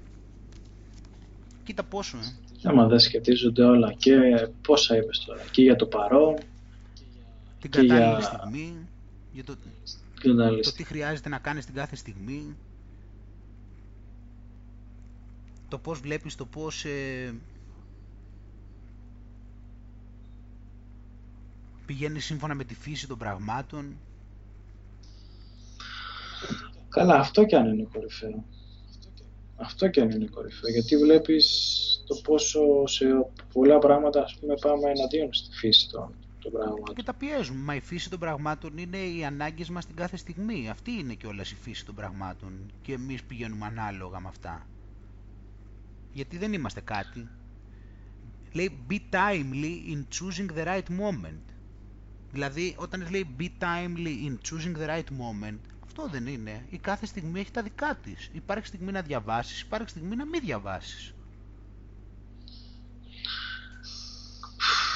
Καλά, Άγγελε, κάθε, κάθε γραμμή ξέρεις τι έχω καταλάβει. Δηλαδή, σε πολλά πράγματα, ας πούμε. Το λένε και αρκετά αμερικάνικα business δηλαδή, και έχουν δίκιο. Σε, σε πολλά πράγματα. Το θέμα δεν είναι να τρέχεις πανικό. Το θέμα είναι να, να, να πιάσεις την κατάλληλη στιγμή. Και να κάνεις αυτό που χρειάζεται όταν εκείνη την κατάλληλη στιγμή. Ναι, και αυτό μπορεί να έχει δεκαπλάσια συνέπεια με το να τρέχεις και να προσπαθείς. Ε, από μια κίνηση δηλαδή, επειδή ναι. δεν πάνε και όλα αναλογικά, δηλαδή μπορεί μια κίνηση και αυτό μπορείς και να το συνδέσεις κάπως και με το παρέτο distribution και με αυτά τα πράγματα, δηλαδή που φαίνεται ότι λειτουργεί η φύση. Ότι δεν υπάρχει αναλογία, mm. δηλαδή ότι υπάρχει δηλαδή η κίνηση στο κατάλληλο πλαίσιο η οποία αυτή έχει μια εκατονταπλάσια συνέπειες σε σχέση με, με μια εκατονταπλάσια προσπάθεια σε ένα λάθος πλαίσιο. Βέβαια, βέβαια. Τι λες τώρα. Γι' αυτό είναι πάρα πολύ σημαντικό για μένα αυτός ο σχεδιασμός και γιατί ένα από τα στοιχεία του αυτοσχεδιασμού είναι το, το να παίρνεις τις ευκαιρίες. Mm. Να μην λες θα γίνει αυτό εκείνη τη στιγμή και να είμαι έτοιμος ρε παιδί μου. Ξέρεις, σε πέντε χρόνια θα γίνει αυτό και θα... Όχι. Μπορεί να ξεκινήσεις κάτι, ας πούμε, να θες να κάνεις κάτι και να σου έρθει αύριο. Μα γι' αυτό, αυτό έτσι βγαίνεις και από τις ταμπέλες και από τις προσδοκίες και από όλα αυτά. Ή λες δεν ξέρω και βλέπουμε το κάθε τι πώς θα είναι και τι θα γίνει. Mm. Και έτσι είσαι ανοιχτός και μετά δεν προσπαθείς να αποδείξεις κάτι, κάνεις αυτό που σου φαίνεται κατάλληλο εκείνη τη στιγμή. Και ας φαίνεται contradictory, ξέρω εγώ, και ας φαίνεται παράλογο, και ας φαίνεται άσχετο με τις ταμπέλες που έχεις βάλει στον εαυτό σου. Αλλά αφού εκείνο αρμόζει, αυτό θα γίνει. Ναι. Και δεν ξέρεις πότε θα σου έρθει. Ναι. Μα για μένα είναι μαγικό, Άγγελε. Για... Το λέω γιατί είναι μεγάλο μάθημα. Μπορεί να ξεκινήσεις κάτι και να πεις ρε παιδί μου, ξέρω εγώ θα κάνω ένα-δύο χρόνια να το καταφέρω και να σου έρθει την επόμενη μέρα. Και άμα δεν έχεις τα μάτια σου ανοιχτά και δεν πεις ρε παιδί μου ότι ξέρω εγώ θα μπορούσε να γίνει και αυτό, να χαθεί η ευκαιρία και να περιμένεις μετά για πολύ καιρό. Ναι, γιατί θα έχεις παρασυρθεί με το πλαίσιο που έχεις στο μυαλό σου και θα κοιτάς το πλαίσιο αντί να κοιτάς την πραγματικότητα και το τι εμφανίζεται. Ναι. Το έχω δει αρκετές φορές στο ζωή μου και λες τώρα, κοίτα να δεις και πόσο βλακία είναι και για άλλη μια φορά, ας πούμε, το no pain no gain. Εντάξει, αυτό τώρα, στον αυτά ε, ε, υπάρχουν λόγοι που λέγονται αυτά, εντάξει. Ναι, ας σου λέω πόσο διαφορετικό είναι από τη ζωή. Σίγουρα. Μα δεν ξέρεις το κάθε τι τώρα, το πώς μπορεί να προκύψει και τι. Και αυτό, και αυτό η προσπάθεια είπαμε, είναι πολύ επικίνδυνο πράγμα, είναι πολύ επικίνδυνο η προσπάθεια. Εγώ πάνω έχω το, το πρώτο, που, τις πρώτες φορές που το κατάλαβα αυτό το πράγμα ήταν όταν είχα ξεκινήσει τότε έτρεχα κάθε χρόνο μαραθωνίους κάποτε. Έχω τρέξει τέσσερις δηλαδή. Στον δεύτερον λιποθύμησα. Ένα χιλιόμετρο πριν από το τέλος. Γιατί, γιατί δεν, δεν ήξερα, δηλαδή το μόνο που βλέπα τότε ήταν η προσπάθεια. Με αποτέλεσμα να, να προετοιμαστώ απίστευτα σκληρά γιατί το έπαιρνα εκεί ήταν που άρχισα και καταλάβαινα ότι κάτι δεν πάει καλά με την αναλογία και με όλα αυτά, τα πρώτα μου βήματα. Στο δεύτερο μαραθώνιο mm. λιποθύμησα ένα χιλιόμετρο πριν τον τερματισμό και ο λόγος ήταν ότι τους δύο μήνες, δυόμιση που προετοιμαζόμουν είχα, είχα γυμναστεί τόσο πολύ σκληρά που μπήκα στον αγώνα πολύ κουρασμένος και μετά από τα 40 χιλιόμετρα που είχα κάνει δεν είχε και καλές συνθήκες. Όλα, όλα τελειώσανε δηλαδή, πάνω όλα αυτά και λιποθύμησα. Δηλαδή ήμουν εκτός, είχα χάσει το νόημα δηλαδή. Δηλαδή δεν έβλεπα το σώμα μου ότι μου, δίνει, ότι μου λέει μην το πιέζει άλλο και πρόσεχε και ότι το αποτέλεσμα δεν θα είναι το ανάλογο της προσπάθειας άμα συνεχίσεις με αυτό το ρυθμό και τέτοια και τελικά κατάφερα να μην τερματίσω τελικά. Ενώ εγώ πήγαινα για επίδοση... Ενώ θα περίμενες... Ε, προφανώς. Ναι, θα έλεγες θα ήταν πολύ πιο άνετα τώρα που... Ε, θεωρητικά, θεωρητικά ναι, εκείνη τη μέρα το ξέρω ότι δεν θα πάνε καλά τα πράγματα. Δηλαδή, θεωρούσα πολύ πιθανό. Αλλά εκείνη τη μέρα ήταν αργά. Mm, Εντάξει, ήλπιζα ότι δεν θα λιποθυμήσω, αλλά καταλάβαινα ότι είμαι κουρασμένος. Εγώ σου παίρνω όλη την εικόνα και σου λέω ότι εγώ το πλαίσιο μου ήταν ότι θα γυμναστώ σκληρά για να έχω πολύ καλά αποτελέσματα. Αυτό λέω ήταν το γενικότερο πλαίσιο. Δεν κοίταγα δηλαδή τα μηνύματα της φύσης, δεν πήγαινα με τη φύση, δεν πήγαινα με τις ανάγκες του σώματός μου. Πήγαινα με το, το πόσο πιο πολλά γίνεται, δηλαδή όσο πιο πολύ προσπάθεια γίνεται. No pain, no gain. Όσο πιο πολύ pain, τόσο πιο πολύ gain και τελικά ούτε καν τερμάτισα. Που εμένα δεν ήταν ο στόχος μου, σου λέω, να τερματίσω, ήταν ο στόχος μου και κάποια επίδοση. Δεν ήταν απλά το να τερματίσω. Και τελικά ούτε καν τερμάτισα. Πέραν του το ότι τράβηξα καλά στο τέλος. Και είναι που άρχισες να λες κάτι γίνεται. Ναι, ήταν ένα μάθημα που κατάλαβα ότι δεν είμαστε ζώα εντελώς και ότι έχουμε μυαλό και ότι το γεγονός ότι έχουμε μυαλό, έχουμε μια συνείδηση να καταλαβαίνουμε. Να μου πεις πάλι τα ζώα τώρα δεν καταλαβαίνουν τα ζώα και αυτά καταλαβαίνουν. Αλλά έτσι το έπαιρνα και εγώ τότε. Τέλος πάντων, εγώ το έπαιρνα με την έννοια ότι το ζώο ότι δεν καταλαβαίνει και κάνει πολλά. Αλλά το ζώο όμως δεν έχει και προσδοκίες όπως είχα εγώ. Αυτό ήταν η διαφορά. Ότι εγώ είχα τις προσδοκίες και λειτουργούσα και χωρίς λογική στις προσδοκίες. Οπότε αυτό ήταν ότι, καταλάβα ότι, κατάλαβα ότι, ότι χρειάζεται να, να μάθεις να σκέφτεσαι. Δηλαδή, τι εννοούμε να σκέφτεσαι αυτό που λέμε τώρα, να συμπλέεις με τη φύση και να καταλαβαίνεις το σώμα σου, να καταλαβαίνεις τι είναι κατάλληλο κάθε στιγμή. Άρχισα να το μυρίζομαι λίγο αυτό το πράγμα, ότι αυτό το πράγμα ότι και καλά όσο πιο πολύ θα πιεστώ μπράβο μου και συγχαρητήρια που πιέστηκα πολύ και καλά έκανα και αυτός είναι ο σκοπός και όσο πιο πολύ ματώσεις, τόσο πιο καλά αποτελέσματα θα έχεις. Καταλάβαινε ότι κάτι δεν πάει καλά. Ήταν το πρώτο μου γερό χτύπημα δηλαδή. Και άρχισα μετά και σκεφτόμουν και έλεγα ότι πρέπει να αρχίσουμε να βάζουμε και το μυαλό και το έτσι και το ένστικτο και το και όλα αυτά τα πράγματα. Σημαντικά μαθήματα. Ναι, ναι, ναι. Και πάλι καλά που το σκέφτηκες έτσι, γιατί θα μπορούσες να το σκεφτείς με το αντίθετο τρόπο.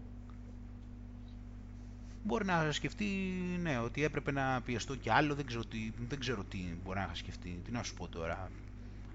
Το πιο πιθανό είναι να μην είχα σκεφτεί τίποτα. Απλώς να το θεωρούσα ότι καμιά φορά συμβαίνουν αυτά. Εντάξει, τι να κάνουμε. Και θα έκανες τα Ναι, αυτό. Να είχα πει εντάξει, τι να κάνουμε, μαραθώνιος είναι. Καμιά φορά συμβαίνουν αυτά. Και πάλι δεν είναι ότι το διορθώνεις αμέσως. Το θέμα είναι να τα αρχίσεις να το καταλαβαίνεις. Ναι, όλα αυτά τα πράγματα είναι επίγνωση. Όταν γίνει επίγνωση, μετά όλα μπαίνουν στον δρόμο τους. Ναι, και σου χρησιμοποιείται και σε πολλά. Δεν είναι μόνο το συγκεκριμένο. Αυτό είναι το θέμα κιόλας. Το, το κάθε μάθημα δηλαδή. Γι' αυτό λέμε και ότι το κάθε τι δεν μπορείς να το ταμπελοποιήσεις με διάβασμα, ξεδιάβασμα και τέτοια. Γιατί αυτό το μάθημα που σου λέω τώρα για μένα είναι μάθημα γενικώς για τη ζωή. Δηλαδή, αυτό δηλαδή επηρεάζει μέχρι και το πόσο θεωρώ σήμερα ότι χρειάζεται να γυμνάζομαι. Μέχρι και τώρα δηλαδή ακόμα επηρεάζει το πώς θεωρώ εγώ το πόσο χρειάζεται ένας άνθρωπος να αθλείται. Και είναι και ένας λόγος. Αυτό είναι ε, αυτός... σημαντική επίγνωση γιατί παίρνει, δημιουργεί χηματισμού που δεν έχεις ιδέα που θα φτάσουν. Αυτό είναι το θέμα να καταλάβεις. Ενώ άμα το πηγαίνεις και το ταμπελοποιείς και το βάζεις σε συγκεκριμένα χωράφια το κάθε τι και σε συγκεκριμένες ταμπέλες και πλαίσια, χάνεις μετά την ευελιξία. Γι' αυτό και σου λέω τώρα αυτό που λέμε διάβασμα. Το διάβασμα είναι μια ταμπέλα το διάβασμα. Απλώς στη ζωή έχεις βιώματα και εμπειρίες, τα οποία τα συλλαμβάνει ο παρατηρητής. στο επίπεδο της συνειδητότητας που βρίσκεται. Αυτά μπορεί να είναι οτιδήποτε και κάποιο από αυτά είναι και τα βιβλία. Βέβαια.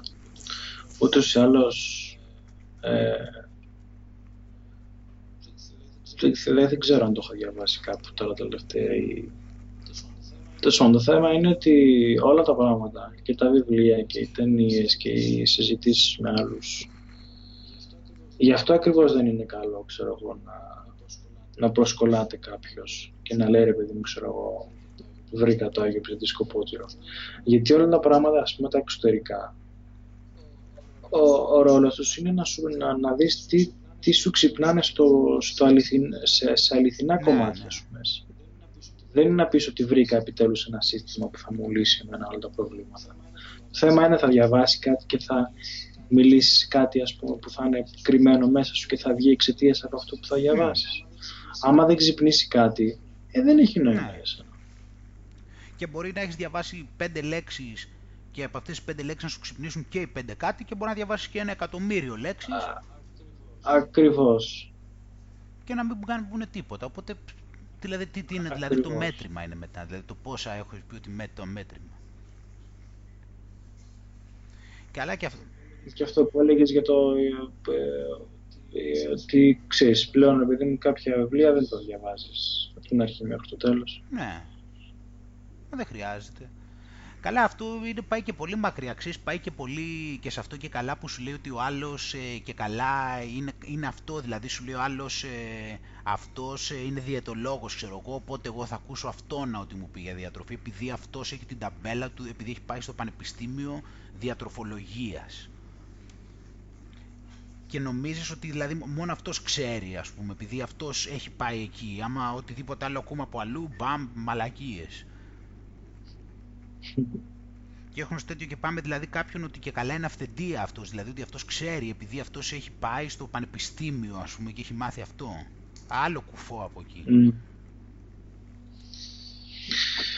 Κοίτα, οποιοδήποτε επιστήμονας πλέον έγγελε που δεν ξεκινάει από την αρχή αυτή που σου είπα ότι βλέπεις πρώτα τον άνθρωπο σαν οντότητα και πώς λειτουργεί σαν κάτι καινούριο δεν έχει νόημα για μένα.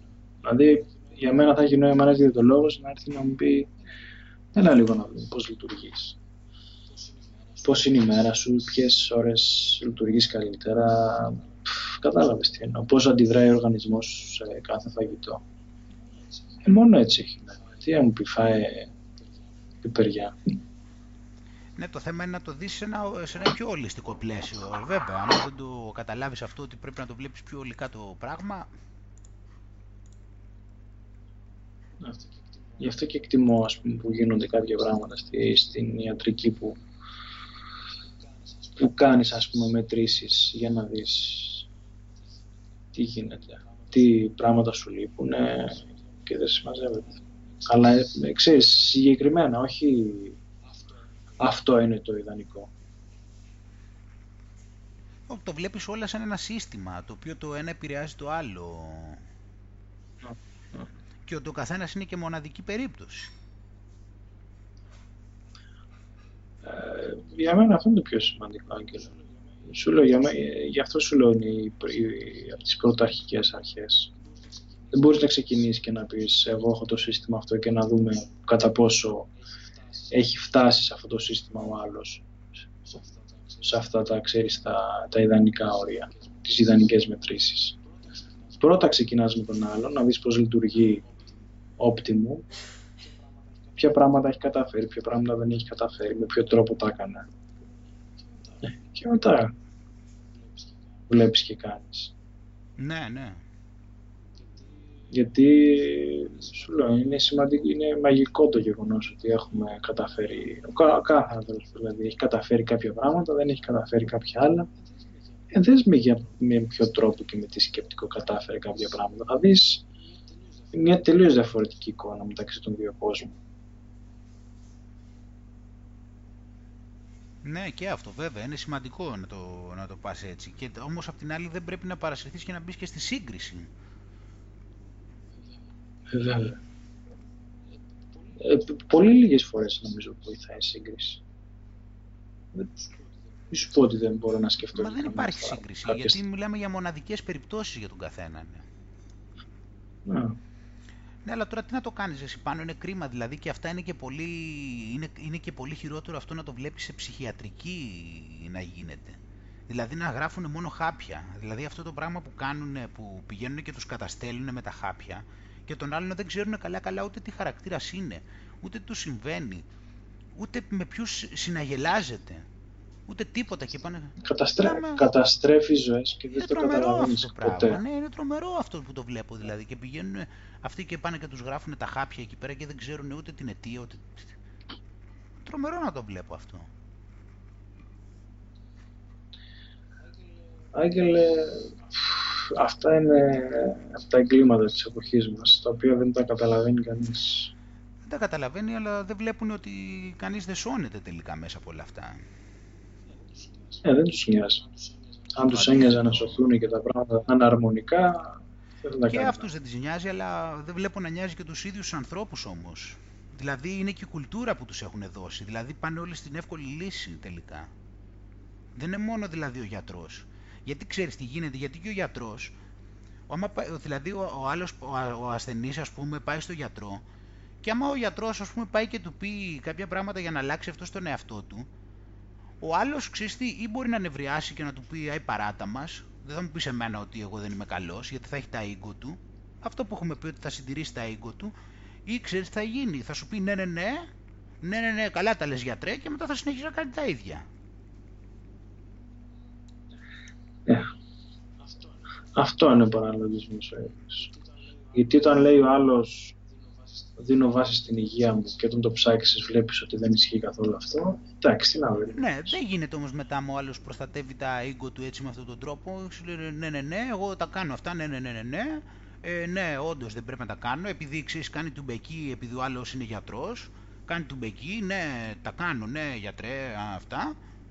Και μετά κάνει τα ίδια. Συνεχίζει να κάνει ό,τι θέλει. Ξέρεις τι μου κάνει τίποτα τα τελευταία χρόνια εγώ όταν μαθαίνω ότι κάποιος πήγε στο, στο νοσοκομείο, ε, χαίρομαι. Γιατί λέω επιτέλους. Ο οργανισμός του έδωσε ένα μήνυμα, ρε παιδί μου, ότι ξέρεις, δεν πάει άλλο. Ε, ναι, αλλά δεν θα το πάρει πιθανότατα το μήνυμα. Θα πάει και θα βγάζει φωτογραφίες στο Facebook. Αντί να ασχοληθεί με το μήνυμα.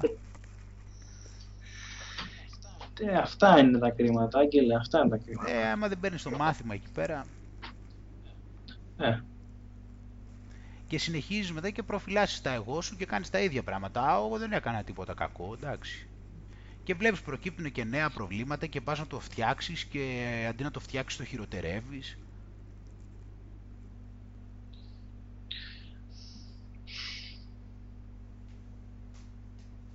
Ε, τέλος πάντων.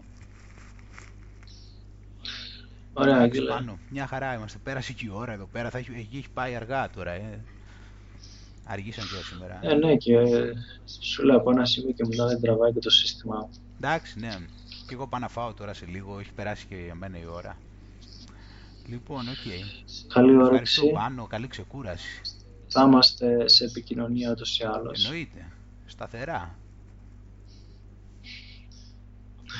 Αν περνάς καλά και Επίσης, βεβαίως πάνω. Καλό σου βράδυ. Γεια χαρά.